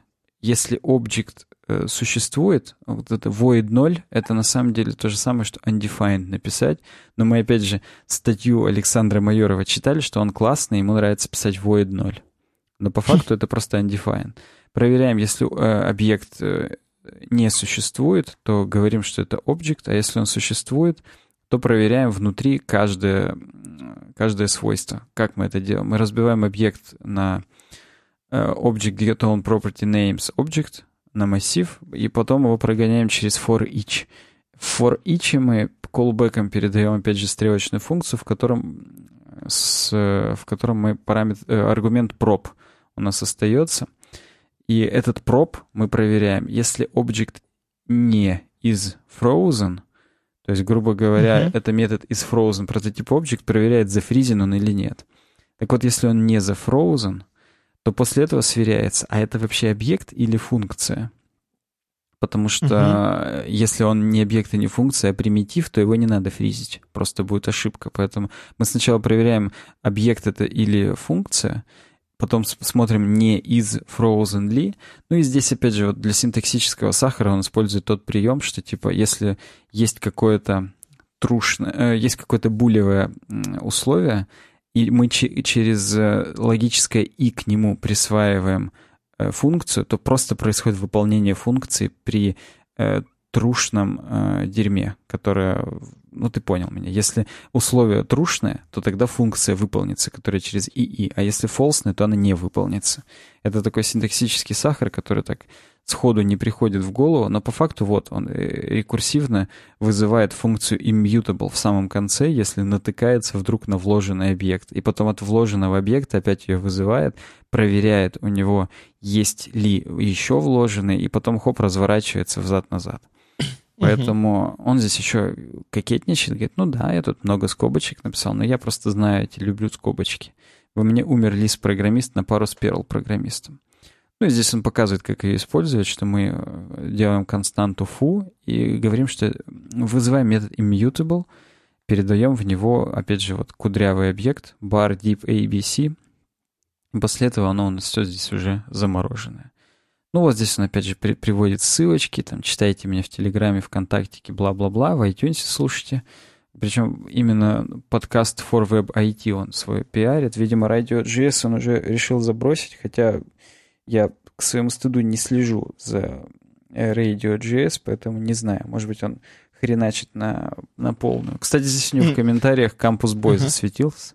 Наш тоже подписчик, один из старых, поэтому Дима, привет. Ну, видимо, там что-то живет еще, да? Ну да, это, кстати, статья у него от апреля, то есть она уже на полтора месяца протухла.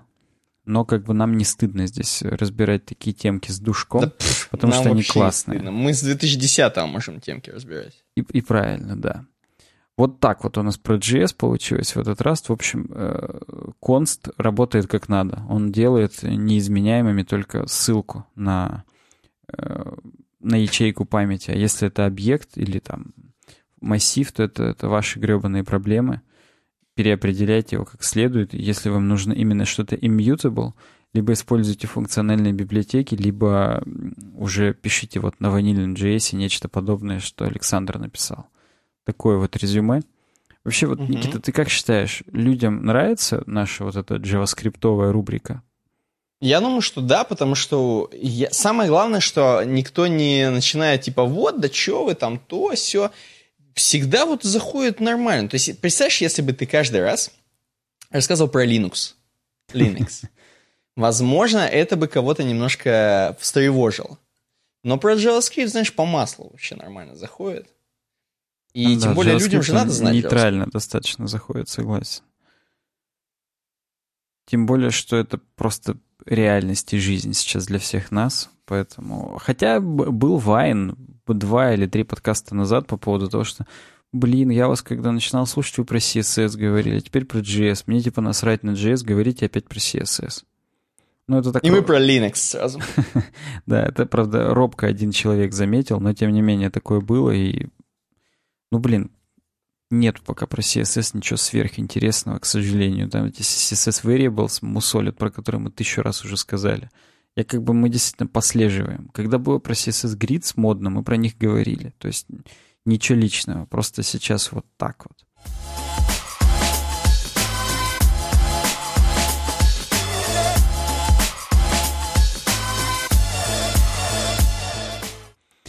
Э, следующая тема от Ничи Лентаныча. Он нам пишет, что вот типа тема от Брэда Фроста «My struggle to learn React». И mm-hmm. пишет по скрипту. Ну, хз, походу там Верстава жалуется, что ему сложно в React. Ну, на самом деле, Брэд Фрост — это крутой очень чувак. Он не просто верстала, он именно такой CSS-ный евангелист. То есть он придумал свой Atomic Design, такую методологию, по которой тоже там надо все стили складывать по отдельным файликам, там, бла-бла-бла. Mm-hmm. Почти как BEM, только не BEM. Немного другую хреновину. У него есть заслуги перед комьюнити, он крутой. То есть его и Крис Койер постоянно упоминал, он и на всяких конференциях выступает. В общем, он, он действительно крутой. И вот он тут делает камин аут, в общем-то. Он пишет о том, что давайте будем честными. Я как бы пытаюсь учить React, но я не могу. Мне, говорит, прям сложно. Я, говорит, уже 10 лет работаю, именно работаю. И за 10 лет я, говорит, ничего подобной сложности вообще не встречал в своей жизни. То есть мне прям крайне сложно в это все вникнуть. И я, говорит, об этом говорил открыто, поэтому Дэн Абрамов мне написал. Дэн Абрамов — это, короче говоря, какой-то крутой чувак. Нам помнишь, мы когда у нас был угу. с фронтенд юностью у нас был общий да, подкаст, да, да. нам э, Леха про него прям сильно говорил. Типа, блин, вы что, не знаете Дэна Абрамова? Я говорю, ну я говорю, как бы слышал, но, в общем-то, нет, не знаем. Вот. Он э, работает над React. Видимо, он в core-тиме React. Вот. У него написано London, England. Я не знаю, он русский изначально или London нет. is the capital of Great Britain. Да, он уже выглядит как э, англичанин чистокровный, как будто он овсянку сыр ест каждый день, поэтому не знаю насчет mm-hmm. его корней. Вот, э, здесь должна каста играть. Это же каста, да, про «Не забывай свои корни», помню. Да-да-да, по-моему, да. Э, вот, короче говоря, Дэн Абрамов ему написал, просто помог. То есть он спросил, а чем помочь-то вообще, что непонятно? Вот, и тут, собственно, Брэд пишет, что после как я с ним первый раз поговорил, я смог для себя больные, так сказать, точки обозначить. Вот они. Первое. Э, в общем-то, я просто недостаточно времени посвящаю реакту, поэтому ни хрена не могу выучить. И он пишет, несмотря на то, что я как бы, моя работа, она, говорит, меня, мое внимание разделяет на 7 тысяч разных вообще направлений. То есть мне путешествую, я там помогаю продавать костюмы, э, в дизайновых системах. Я дизайнеров и разработчиков свожу в... Ну, то есть он много кем работает, в общем-то. То есть он не то, что в какой-то компании одной работает, а он именно такой фрилансер и просто крутой чувак. По Сереже Мезенцу я работаю крутым чуваком. Вот он работает крутым чуваком, вот. И он в основном вот как бы вот такой фронтендер, который, ну, действительно верстальщик, да, то есть верстальщик, архитектор именно CSS всяких систем и так далее. И вот он пишет, да, я как бы, конечно, отмазываюсь, но вообще-то я много курсов посмотрел, книг накупил про React, подкасты послушал. Но, говорит, мне все равно не, не помогает ни хрена, потому что в продакшн я так ничего и не сделал особо, хотя, говорит, пытался. Вот. И я просто чувствую, что я вот никогда не смогу вырвать и целую неделю посвятить реакту, поэтому мне, говорит, вот предстоит еще этот э, пункт побороть. Второе. Вообще, React, говорит, он непосредственно соседствует с ECMAScript 6, а с ним, говорит, у меня тоже не лады. Я, говорит, вот все хорошо знаю про Flexbox, гриды, SAS, про компоненты CSS и так далее. А все, говорит, JavaScript комьюнити в этот момент промисы изучала, леты, стрелочные функции и, прочую другую хрень. Я, говорит, вообще этого ничего не знаю. И, говорит, поэтому мне э, не то, что с реактом сложно. Я, говорит, когда смотрю там какие-то кусочки кода на реакте, да, я, говорит, не понимаю, это вот про React или это вот ECMAScript 6, или что это? Или, ну, короче, то же самое, что у меня было, когда я плохо знал еще JavaScript, а сейчас я его, конечно, просто потрясающе гениально знаю, да. Вот, но когда я хуже знал JavaScript, я тоже путался между тем и пукался э, между тем, а это сейчас вообще вот, я вот не видел такую конструкцию, это именно вот в ноде такое, это я когда ноду смотрел тоже там, да, и Vue.js, это, это вот в ноде такое, во Vue, или это вот уже в JavaScript такое, потому что ECMAScript 6, вот у меня много вопросов вызвало. Повторюсь, для всех подписчиков наших, э, You Don't Know JS, серия книг от Кайла Симпсона, она гениальна. Вообще она проливает очень сильно свет на, вообще, на то, что произошло в JavaScript за последние несколько лет. Несмотря на то, что книга 2015 года, она вам даст очень хороший старт для того, чтобы начать ориентироваться и уже там на какой-нибудь learn.javascript.ru, что-нибудь посмотреть и понять. Это, это правда, это действительно круто. Вот. И он здесь, Брэд Фрост, тоже говорит о том, что вот надо сам, саму суть учить. После этого он пишет синтаксис и конвенции, то есть то, о чем договорились. Он говорит, очень много, мне сложно понять вот по поводу всяких кудрявых скобок и так далее, как именно в React, вот почему договорились так использовать, почему вот эти просто обычные одинарные кудрявые скобки, доллар с кудрявыми скобками, mm-hmm. опять же, стрелочные функции, как, говорит, это все использовать, как кто договорился, и это, говорит, именно типа по документации так надо или просто принято так делать? Я, говорит, вот этого не понимаю. Uh-huh. Четвертое, это, говорит, я с this путаюсь. Я не понимаю, где у меня вообще это... Как, как, как, какой this у меня каждый раз вот внутри реакта, я, говорит, путаюсь. И понятно, что, опять же, надо просто, говорит, посидеть, разобраться один раз и понять, что это того, что кого, но, в общем-то, говорит, э, пока мне это сложно. Опять же, в You Don't Know JS есть целая книжка про this — и там все очень подробно описано и круто. После этого он пишет пятый пункт, он у него достаточно большой. Он говорит о том, что я вот привык работать как?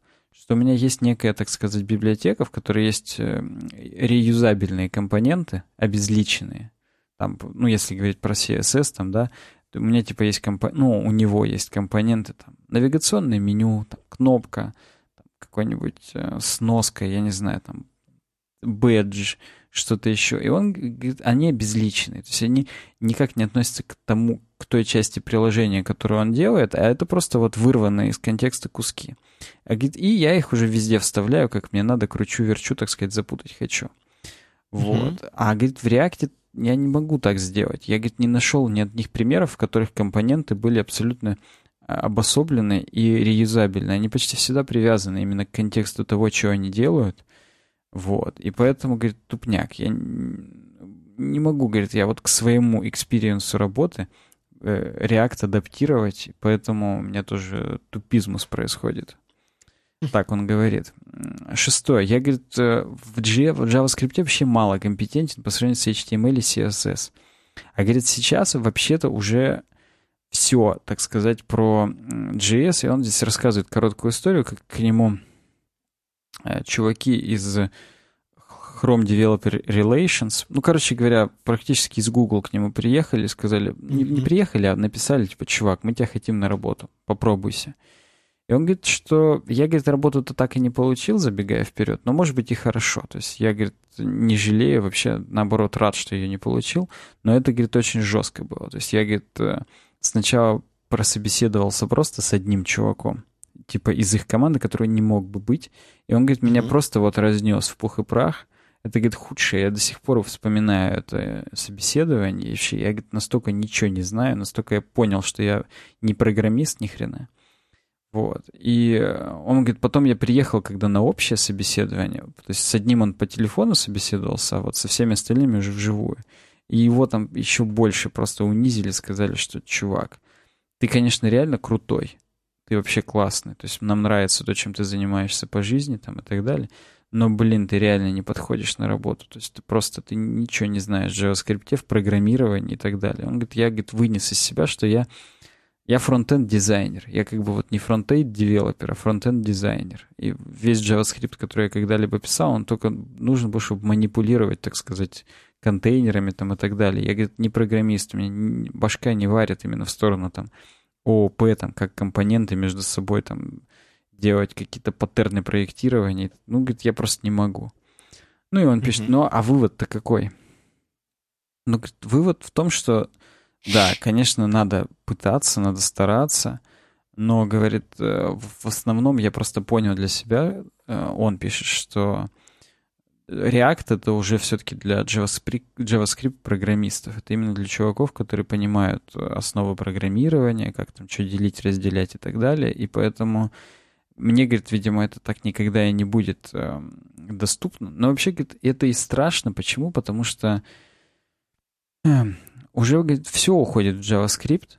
Все, говорит, серверные старые языки уже всем насрать, все на ноде, Вместо HTML у всех JSX э, шаблоны, стили, говорит, все уже в самом тоже CSS и JS пишутся прям даже хоть SAS, хоть чистый CSS уже можно писать и в React, и в Vue.js, просто вот как э, отдельные блоки, и тоже в компонентах хранить. Поэтому мы, говорит, рискуем, что мы в JavaScript потеряем вообще весь шарм HTML и CSS, все best практики. Он говорит, понятно, что best практики можно и перенести туда, как бы в JS, но, говорит, что-то мне как-то вот не верится в это. Поэтому, говорит, я, конечно, буду изучать, что-то смотреть, пытаться, но вообще он насторожен по поводу того, что вот, вот так вот все плохо. Вот. Ну и он говорит, что следите за моими заметками. Я буду писать, потому что Дэн Абрамов мне и дальше, говорит, накидал там всякое дерьмо, как, как что делать, как что учить, как что изучать. И, видимо, Брэд Фрост будет и дальше прокачиваться. Вот. Но, да. Я не знаю, вы кто-нибудь следите за ним? То есть, ну, реально, за его блогом, я имею в виду наших подписчиков. Предлагайте, может, он там что-нибудь новое уже написал, хотя я вот смотрю, у него уже на самом деле дохрена статей с тех пор вышло. Эх, ну, нет, а, не интересно, за, Дэном, за Дэном Абрамовым кто-нибудь следит у нас? за ним, я думаю, точно все следят. Кстати, да, он здесь именно Брэд Фрост пишет, что вот ему ответили даже. Потом он опять пишет, тупой реакт. Потом он тупой пишет, что... говно, тупого говна. А, блин, прикольно, прикольно. Я посмотрю, я даже как-нибудь э, сейчас добавлю к нам в Trello в подкасты, чтобы не пропустить это дерьмо и самому посмотреть, что он там пишет, потому что там можно будет на, на следующий подкаст опять пару темок выбрать, как он там мучился, страдал и так далее. Но вообще, в общем-то, все. То есть здесь Отлично. классические боли того, что можно, ну, нужно быть э, уже программистом, а не просто там верстальщиком для того, чтобы быть, идти в ногу с фронт-энд временем. Вот как бы так.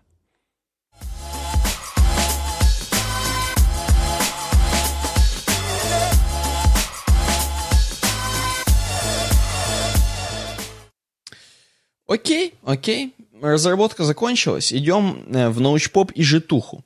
Э, сначала научпоп про магнитолы. Эмиль 02 предлагает. Магнитолы из СССР. Краткая история аудиосистем в советских автомобилях. И здесь с Хабра, между прочим. Между прочим, с Хабра. Такое чувство, что как будто с Geek но нет, с Хабра. Эм, и здесь статья достаточно прикольненькая, такая ностальгическая про то, как э, появилась магнитола вообще в принципе в тачках. Из чего началось и что сейчас происходит. Точнее, что сейчас происходит, нам не интересно, потому что сейчас происходит долбит нормально и, и, и так далее, и так далее, да. Um, вот как было тогда. И, значит, здесь типа написано, что вот аудиосистемы вообще-то начались в 1904 году. Естественно, это было не в э, Советском Союзе изначально, а там американец, чувак, который видимо, изобрел само радио, само по себе, он в 1904-м догадался аудиосистему замутить. В принципе, что типа в тачке можно слушать. И автомобильную, естественно, разумеется. Э, соответственно, в 1930-х уже массово на американский авторынок поперло все.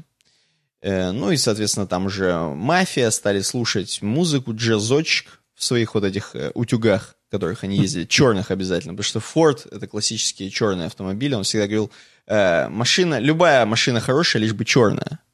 Да, я даже не знал про такую фразу. Да-да-да, ну вот.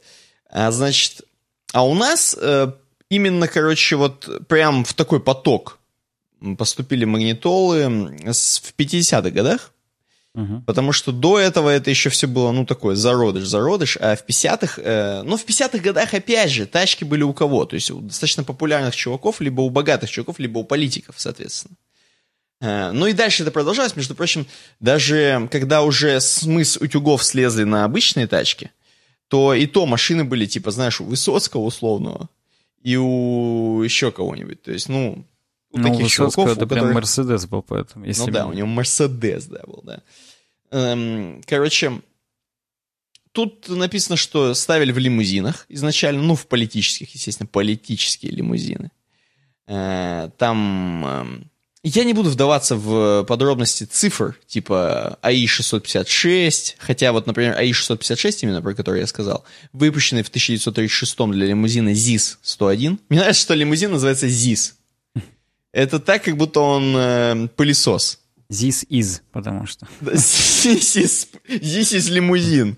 Э, вот в названии приемника были зашифрованы его характеристики шестиконтурный, пятиламповый и год выпуска 1936. И понимаешь, в чем дело-то? Там, ладно, аудио, э, ладно, радио ловить. Там дальше начали что делать? Виниловые пластинки э, вхреначивать. Но это можно было в Волга, это можно было в Волгах. Там, представляешь, какая панелька? здоровая, э, передняя. Можно прям винил поставить, чтобы у тебя крутился там. Хотя, опять же, будет вот на наших дорогах, на кочках, или тогда дороги-то хорошие были. Ну, короче, на кочках будет потрясывать, будет у тебя... Там иголка, наверное, тебе всех твоих битлов поцарапает, и что делать будешь? Но после этого, э, ну, смекнули, что все-таки кассеты, кассеты, за кассетами будущее, уже кассетники пошли нормальные, что заставишь и балдеешь. Э, здесь есть некоторые фотографии, некоторое дерьмо, некоторые фотографии. Ну, здесь э, не столько восхищает аудиосистема, потому что здесь ее не сильно видно, а сколько, в принципе, приборная панель вместе с рулем шикарным, абсолютно таким э, лакированным и вообще. И все такое, ну, прям такой неофутуризм, или я не знаю, как это назвать, но прям классные панельки такие, прям шикарные. Вот. Что еще можно здесь зачитать? Позже стереосистемы начали изготавливать в Харькове, Арзамасе, Тамбове, Муроме и других городах. Устройства выпускали в течение 80-х, а некоторые модели продолжили собирать и в 90-е. Далее началось производство и автомобильных стереофонических систем. Например, с 1987 в Новосибирской области выпускали Vega 8AC2A, Э, которые позиционировали как оборудование с высококачественным звучанием.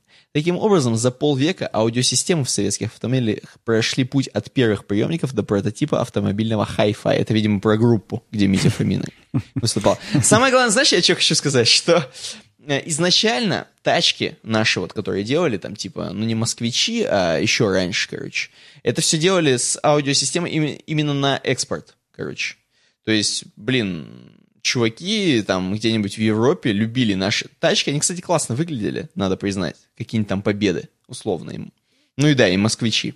Они же выглядели-то, ну, как будто реально мафиозные тачки, только мафиозные тачки, они реально черные, да? Ну, американские. А у нас все старались веселенькие делать. Двухцветные какие-нибудь, крыша какие там темная, да, да, да. все остальное светлое, да, да. Вот, и это прикольно. Едешь на такой тачке, выделяешься, она еще и русская, она еще и с аудиосистемой, балдеешь, окна открыл, еле-еле, естественно. Ну, потому что а обычные стеклоподъемнички рукой надо было крутить. Рукой. Да, попросил друга вместе с ним, не поднапряглись, открыли. И какой-нибудь, я не знаю, у тебя играет, там, типа, что приняли новые, в новом чтении, там, какая-нибудь, собрали, собрались опять там этот, и приняли какой-нибудь опять закон очередной, и ты это слушаешь на полную. Не то, что ты слушаешь рыбчину на весь район. Нет, ты как бы слушаешь балет, возможно, там слушаешь какой-нибудь Чайковского, Достоевского, опять же. Вот. Да, вполне Вот так вот жили.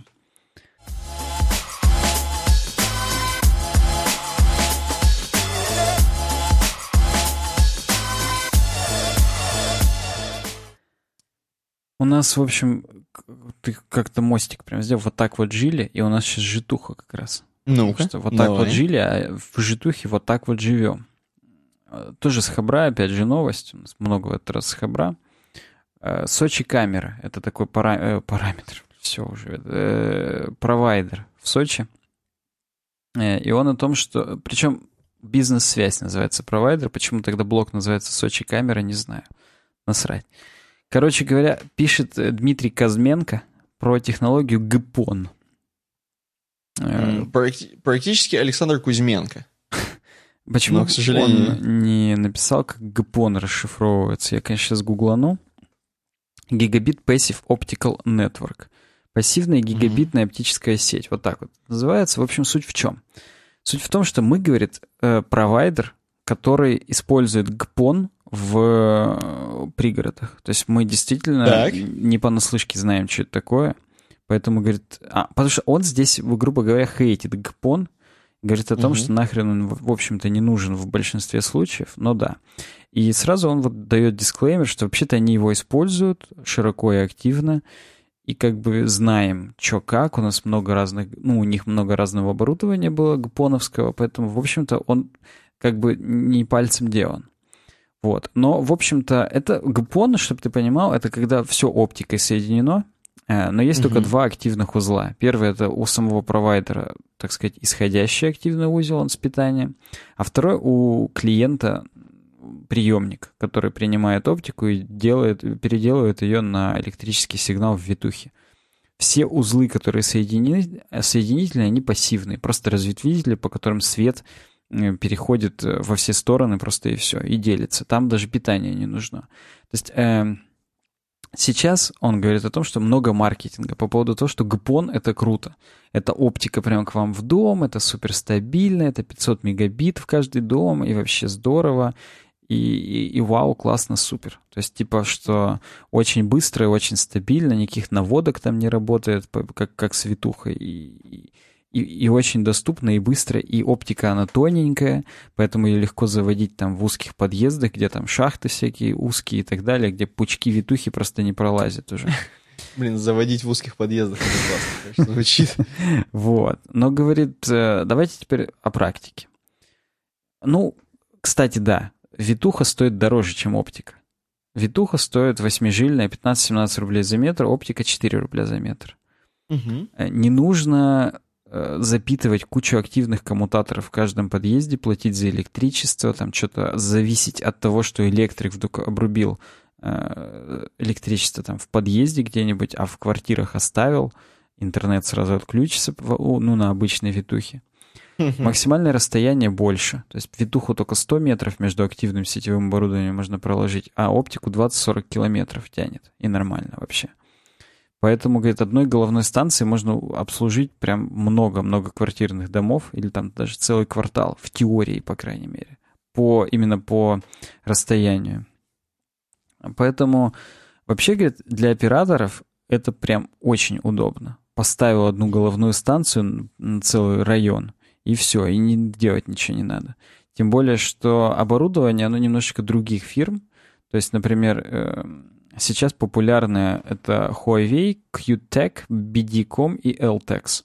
Но здесь на фотках дальше LTEX почему-то. Видимо, они больше всех занесли. Короче говоря, обычный коммутатор, казалось бы, только, ну, оптический в данном случае. И приходит это все в такой приемничек с антенками, как будто Wi-Fi роутер, и там декодируется уже в витуху. Ну, здесь есть э, схем, схематично, что вот типа везде оптика, оптика, оптика, и хоп, уходит к абонентам. В чем суть реальная? Реальная суть в том, что по одной шине э, может идти только 2,4 гигабита в секунду. Общих причем. И в чем, опять же, проблема? Проблема в том, что каждый абонент получает пакеты для всех абонентов а потом только, ну, расшифровывает, и только те, которые ему предназначаются, забирает, остальные уже в пустоту уходят просто и все. Именно поэтому общая ширина канала может быть только 2,4, потому что там для всех 128 абонентов, а это максимум для по стандарту, насколько я понял, да, 128 на одну шину. Так вот, для всех 128, э, вот все эти 2,4 гигабита будут делиться поровну. Ну, не поровну, а там в соответствии с каким-то этим. Кто, кто успел, тот первый, так сказать, и это, и съел. Поэтому то, что 500 мегабит у всех, это, конечно, вранье. То есть это, это в, в, если у всех будет в пределе все загружено, то таких умников только 5 будет. Все, всех остальных будет 0.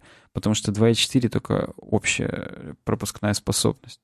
Угу. Поэтому, в общем-то, для самих абонентов нет никаких плюсов ГПОНа, кроме реально, если там какой-то коттеджный поселок, ты же не можешь к каждому там столбу, а тут еще самое, тут написано смешно, что э, те, которые электрики, они не любят столб, слово столбы, они это называют опоры. Ни хрена себе, то есть есть какой-то сленг да, у них тоже. Вот там, есть, да. Зашкварен. Только столб скажешь, у Во-во-во. Это как столб дыр, у тебя дырка и отверстие. Да-да-да, вот да. это то же самое. Вот на опорах коммутаторы везде разместить проблемно просто. Поэтому, mm-hmm. и когда ты ведешь реально оптику по опорам, это удобно, ее не надо активно никак запитывать, она идет просто и идет. Поэтому, в общем-то, для поселков это удобно и просто. То есть там и отключения могут быть, там на, подстанции где-нибудь отключилось, а у самих абонентов они с другой стороны запитаны, у них там нормально все. Поэтому э, вот да. Но вообще э, витуха это, конечно, более круто, потому что в, при схеме с витухой заходят оплинковые оптические кабели. И я так понимаю, опять же, вот это, это у меня вопрос к слушателям и к зрителям. А почему тогда у оплинковых э, оптических кабелей больше пропускная способность, которые заходят просто в подъезд к нам и через коммутатор выходят в медь все? Там тоже 2,4 или нет? Потому что, судя по всему, нет. Судя по всему, там, ну, собственно, опять же, мы же с тобой знаем, да, что там континенты соединены трансатлантическими оптическими кабелями, которые толщиной с нас с тобой. То есть mm-hmm. с диаметра нашего брюха. И э, они Подожди, Почему? твоего или моего, что а. Насколько толстый?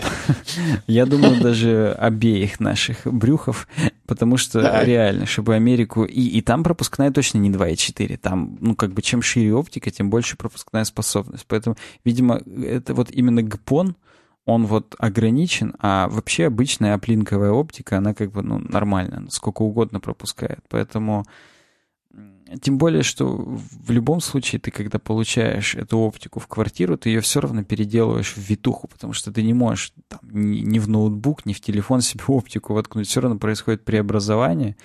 В итоге ты получаешь медь, но только ты все равно, э, все, что до нее идет, по, идет по узкому оптическому кабелю, который на всех делится. Нахрен это не надо. Поэтому, говорит, когда э, именно этот ГПОН супер рекламируют в новых многоквартирных монолитных домах, это, говорит, просто mm-hmm. странно и страшно. Во-первых, ну вот сочинские пацаны говорят, что в новых хороших монолитных домах все классно по шахтам, там много места под витуху и так далее. Хотя вот у нас в Челябинске от нашего друга знакомого, который тоже работает у одного из операторов, все пусть это останется неназванным, где именно и кто mm-hmm. именно, но mm-hmm. в, он говорит о том, что в, как раз в одном из там новых хороших монолитных домов все очень плохо. Все эти шахты закрыты, управляющая компания не дает от них ключи, и витуху тянуть неприятно и сложно. То есть вот, видимо, в Сочи с этим как-то попроще. Но суть в том, что в, э, витуха — это роскошно. И вообще-то это как бы прикольно. Если есть возможность ее сделать, надо делать витуху. А если нет, то ладно, окей, гпон — опять же, здесь все пишут, что вот там с витухой надо целые там коммутаторные стойки, куча там всяких этих витков, их нормально прокладывать красиво, потому что, ну, там все из одного места должно идти. А с ГПОНом просто там аккуратненько сваренные оптические соединения есть, и хрен на них. Ну да, но витуха более производительна, и гигабиты натянет прям вообще круто. Поэтому типа мораль в том, что ГПОН, он был придуман для там труднодоступных, так сказать, мест и для не очень большого массива людей, а для больших многоквартирных домов это вообще не айс. Особенно если люди будут реально по полной нагружать все сеть, то будет просто тупняк. Пишите, что думаете. Я вообще вот про эту технологию узнал первый раз, когда эту статью прочитал. Вот. Угу. Поэтому ты-то вообще, Никита, что, как тебе вообще? Я вообще тебе это где-то? Мне вообще понравилось, да. Что-то как-то... Я думал, Гпон это про Группон сейчас будешь рассказывать, как нам купоны, короче, пацанам раздавать. Почти, почти, собственно, да. Ну да. Окей, что, обоечка обсуждаем? Конечно, я предлагаю тебе даже и начать. У нас сегодня такая обойка. Нестандартная для нашего подкаста. Обойка нестандартная, потому что здесь как бы у нас предметы, которые лежат на столе. Угу. Я думаю, что достаточно очевидно, что наш подкаст — это очки, Хотя я мог бы сейчас сказать что-нибудь, вырулить, сказать, что достаточно очевидно, что наш подкаст — это вот та вот застежечка на папочке, которая в левом верхнем углу. Но я скажу, что это очки, которые вот сквозь них ты смотришь, и ты сам определяешь, ты в этих очках кто, опять же. Ты в этих очках Лепс, может быть. Ты, может быть, в этих очках Джон Леннон, возможно. Я думаю, в этих очках э, наш подкаст — это Кареш Котян. Или, возможно, ты Гарри Поттер. Ну, или Опять. так, да. Но я думаю, все-таки либо Кареш Котян, либо чувак с прямым пробором и фейс-тату. В таких ну, очках. тоже, тоже хорошо, тоже хорошо. И он слушает наш подкаст, значит, и становится серьезным чуваком с макбуком. Да, он танцует под бит, его подкаст наш манит словно магнит. Согласен, абсолютно. Короче, э, что? Ну и все. А послушатели наши это кто? Кнопочки на макбуке? Э, слушатели наши, они по оптике заходят к тому, у кого вот это на столе лежит, и угу. потом они просто по витухе, по, по не тесно идут, и нормально у них все попадают э, к нам сюда в очки. В очко нам к нам попадают иногда некоторые. Но это патроны. Это да, они могут себе позволить, в общем-то. Ну все, Ну, да, у нас действительно Блиц-подкаст получился меньше двух часов. Я прям этим горжусь. Хотя, в общем-то, сжато, классно получилось, на мой взгляд. Хотя сам себя не похвалишь, никто не похвалит, опять же. Согласен. Все скажут, опять вы базарили, это ты. Ну и насрать на всех. Мы же это в первую очередь для себя делаем, да? Оу, Да, да. Для себя сидим в Согласен. 3 часа ночи, просто не спим, почему бы и нет нормальное такое хобби. Ладно, спасибо всем, кто нас слушал, спасибо всем, кто нас поддерживает на Патреоне, спасибо всем, кто пишет комментарии, ставит лайки. Делайте это и впредь на YouTube, в iTunes, звездочки и отзывы. Пишите, подписывайтесь на нас в соцсетях, читайте Telegram. Везде все классно, все ссылки есть в описании. Э, увидимся уже через неделю. С вами был Тормознутый. И Картавый. Давайте, пока.